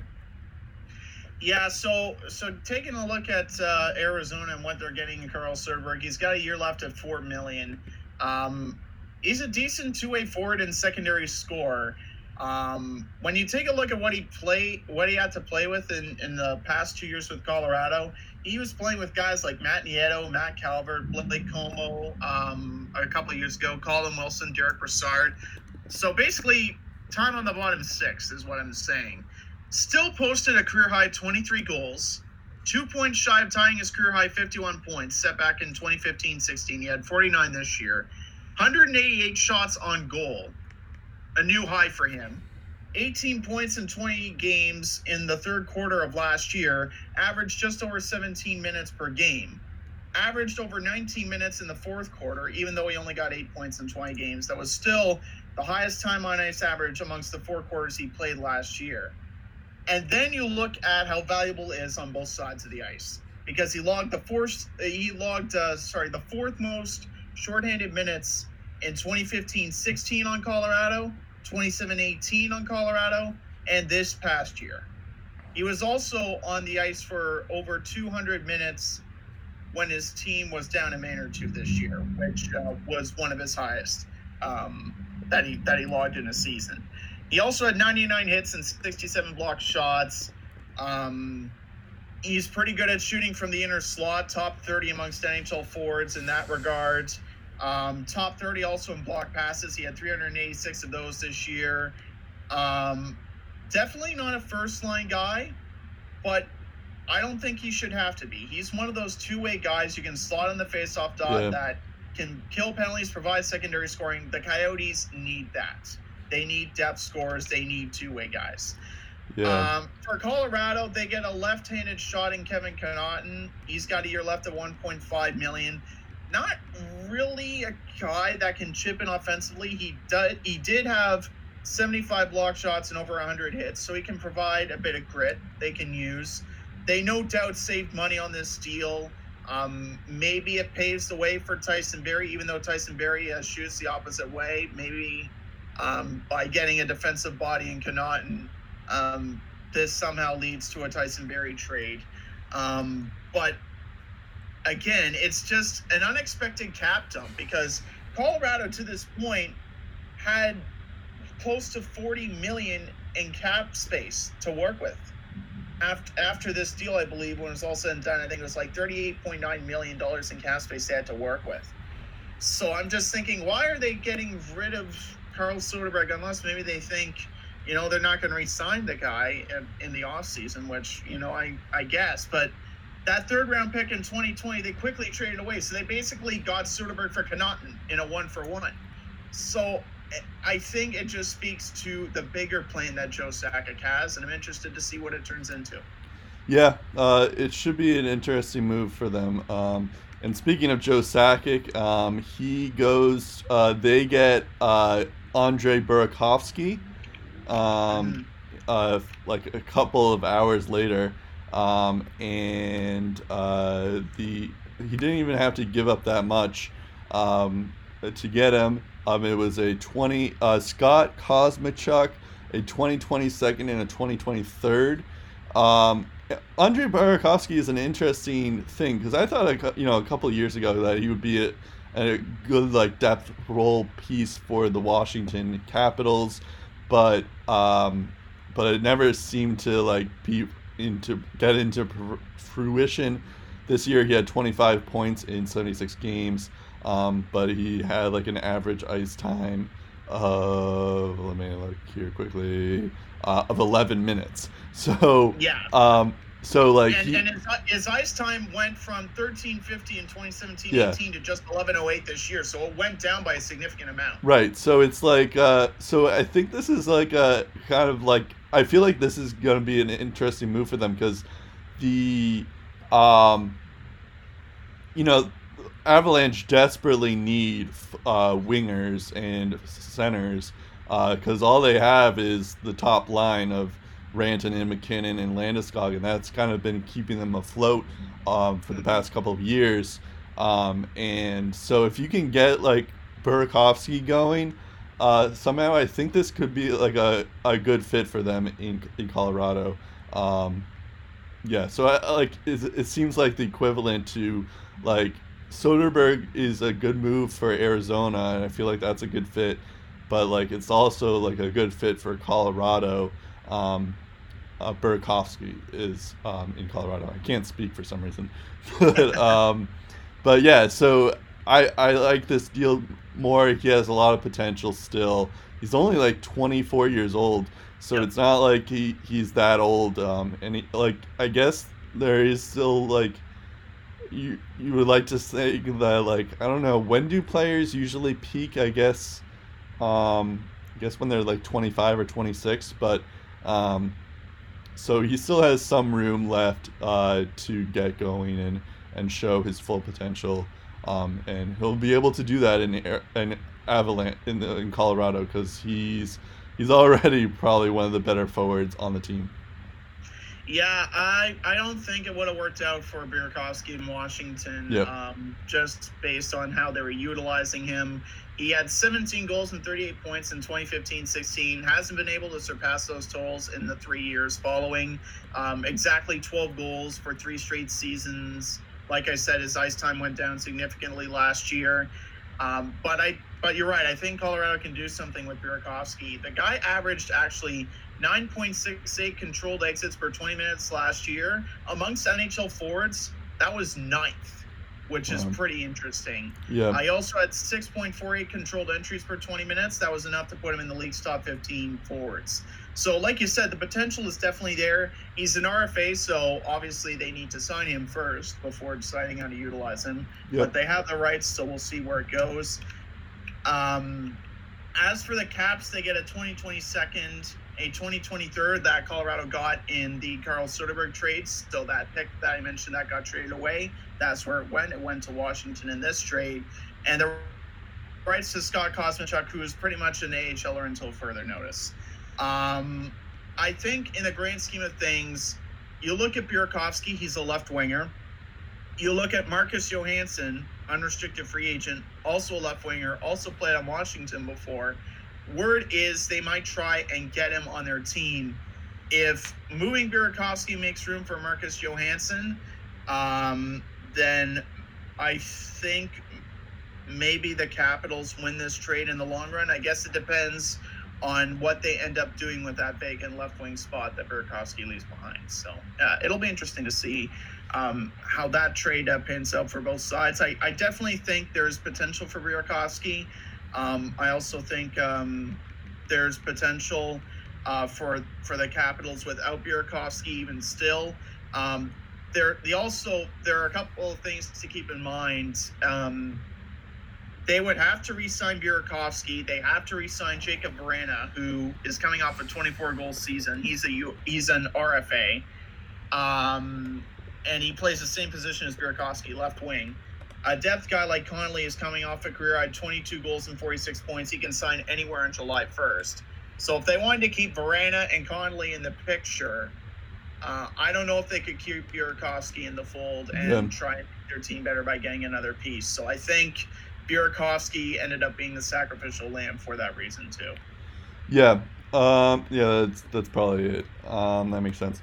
Uh, I don't know. These these two players seem to be kind of minor, but um, but it was a trade that somewhat you always hear this these guys' names every now and then. But uh, Ryan Hartman uh, was traded to the Dallas Stars, and Tyler Pitlick goes uh, to Philadelphia, and then uh, Ryan Hartman gets uh, does not get a qualifying offer because he was an RFA, um, and then um, and Tyler Pitlick's only making a million dollars, but um, so Tyler Pitlick had 12 points in 47 games.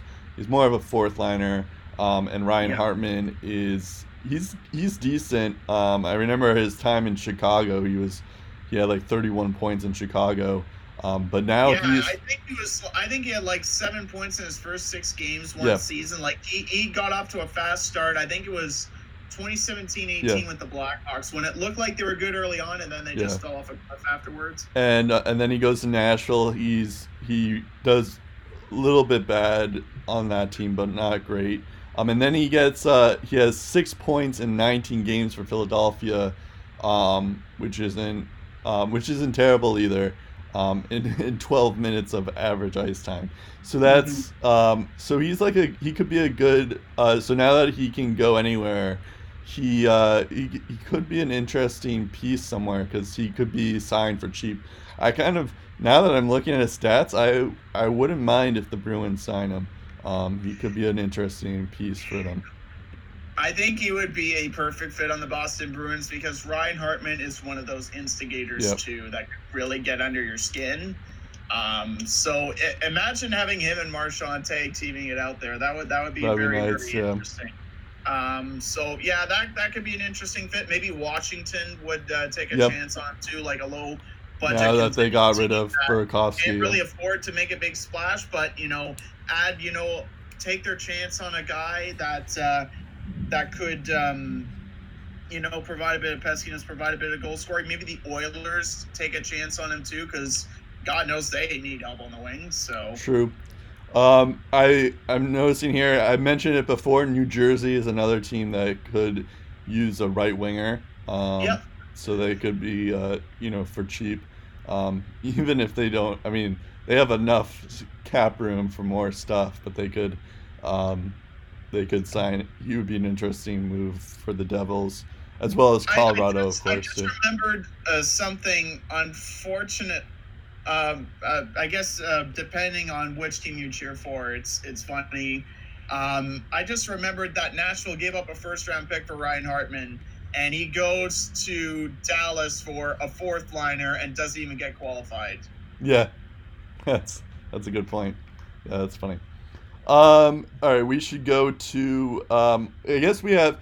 So we were originally gonna plan this like we're gonna talk about the free agents that were gonna be available, and then we were gonna mention William Karlsson's contract and Luongo retiring, and then we were gonna focus purely on uh, these three guys for speculation. But um, but then all these trades happen, so we're pushing it down to the end here. But the big ones are uh, that are guys that are like rumored to be traded um, or reportedly are unhappy with their team situation or vice versa. Uh, Jesse Puljujarvi um, has reported that he um, he wants out of Edmonton, kind of wants a fresh start. Kind of similar. I, I he didn't say this, but I would imagine it's very similar to what Dylan Strome was able to do in Chicago when he was traded. Um, you know, because he, he the, p- potential's there. The thing that's interesting about Puljujarvi um, that people aren't really talking about a ton is that he just had hip surgery on both hips. So if he were t- to Yeah. be traded, it's like he may not be the same person you're expecting him to be that fourth overall pick in 2016. So that's something that you have to consider is that he may actually not be um, what you expect him to be, um, like he was in Finland. Um, but um, I, I'm all for if they can trade him and, and get some pieces there. I think that could be interesting if he goes to uh, goes somewhere.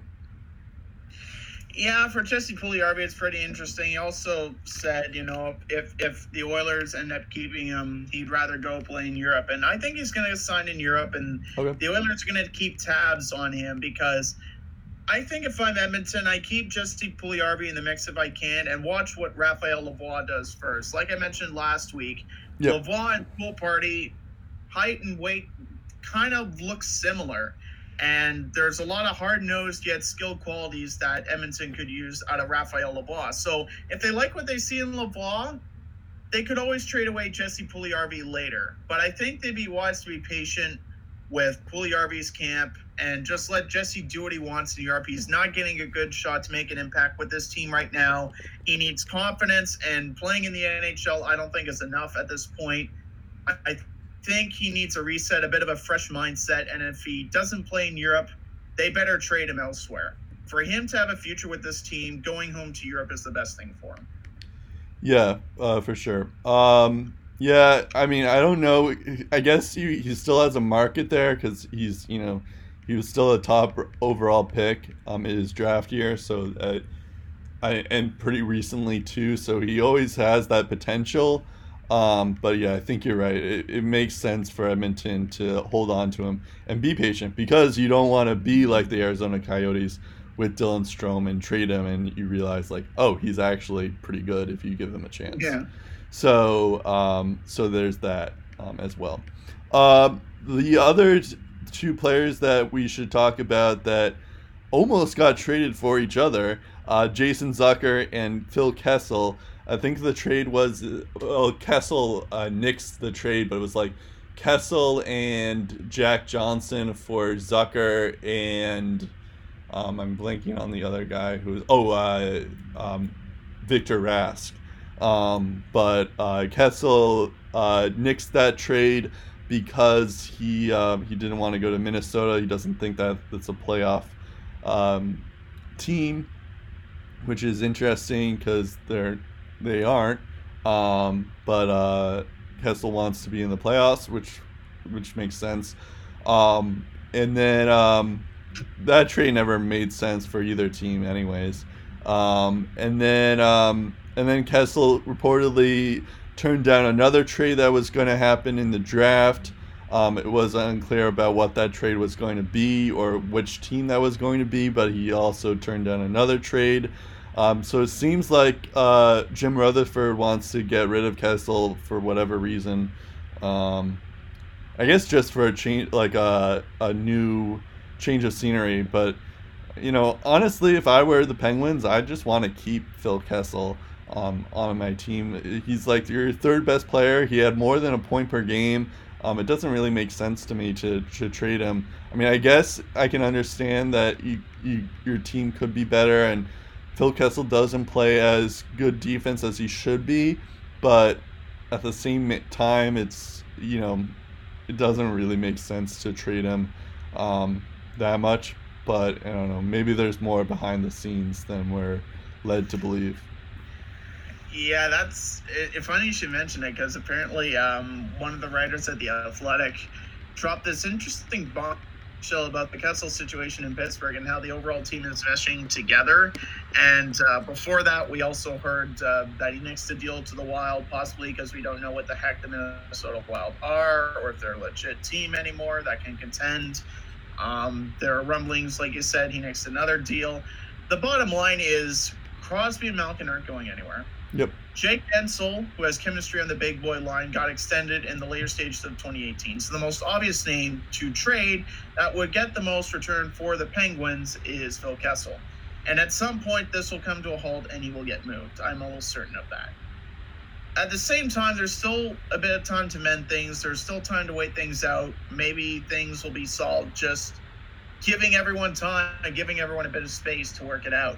But if it's still an issue by the end of next year, it's all but inevitable. He's getting traded. And I yeah. think at that point, the return for Kessel might go down because this info is out there and GMs around the league will know that Phil is heading out the door, which is why I also think it could happen this offseason.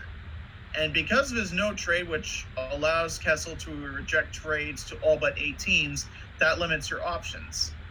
And I think it's too early to tell, other than the teams that made those trade offers to Jim Rutherford. I think the Pens are wise to play the waiting game for another month or so because I think the worst thing that the Penguins can do is trade Phil Kessel in the middle of free agency. If there's a team out there that wants to make a splash on July 1st and beyond, and it's in the free agent market and they failed, that is a team that will want to gain offense via trade and Phil Kessel services will be sought after the most. So play the waiting game for another month or two, and then I think you will see the trade talks pick up again. And I think, I my prediction is Kessel's on another team before training camp starts. Yeah, yeah, um, yeah. I, I, I could see. I think. I guess looking at the cap situation, I guess it does make sense to move him.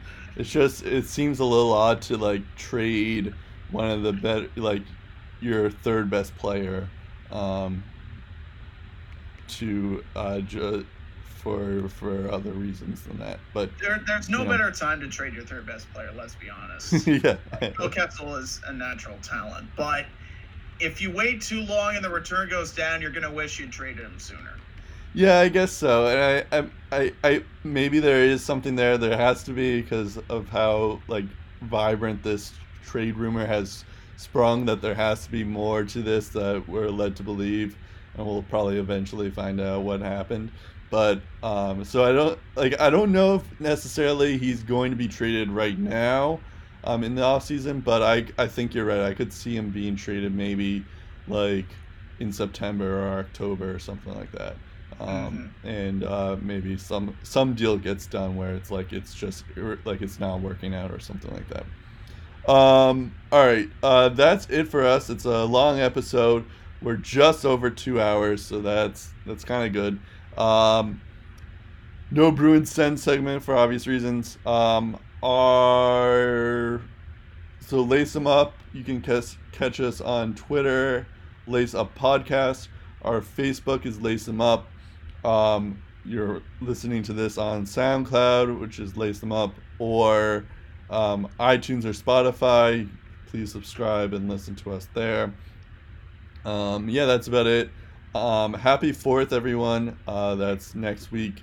Um, but I don't think we'll have an episode until then. So happy Fourth of July, everyone. Um, I'm Brett Dubuff. I'm Steve Ellsworth. A big happy Canada Day to all of you uh, listening on July 1st. And uh, we'll talk again with a lot more free agency signings in episode 179 of the Lace Up podcast.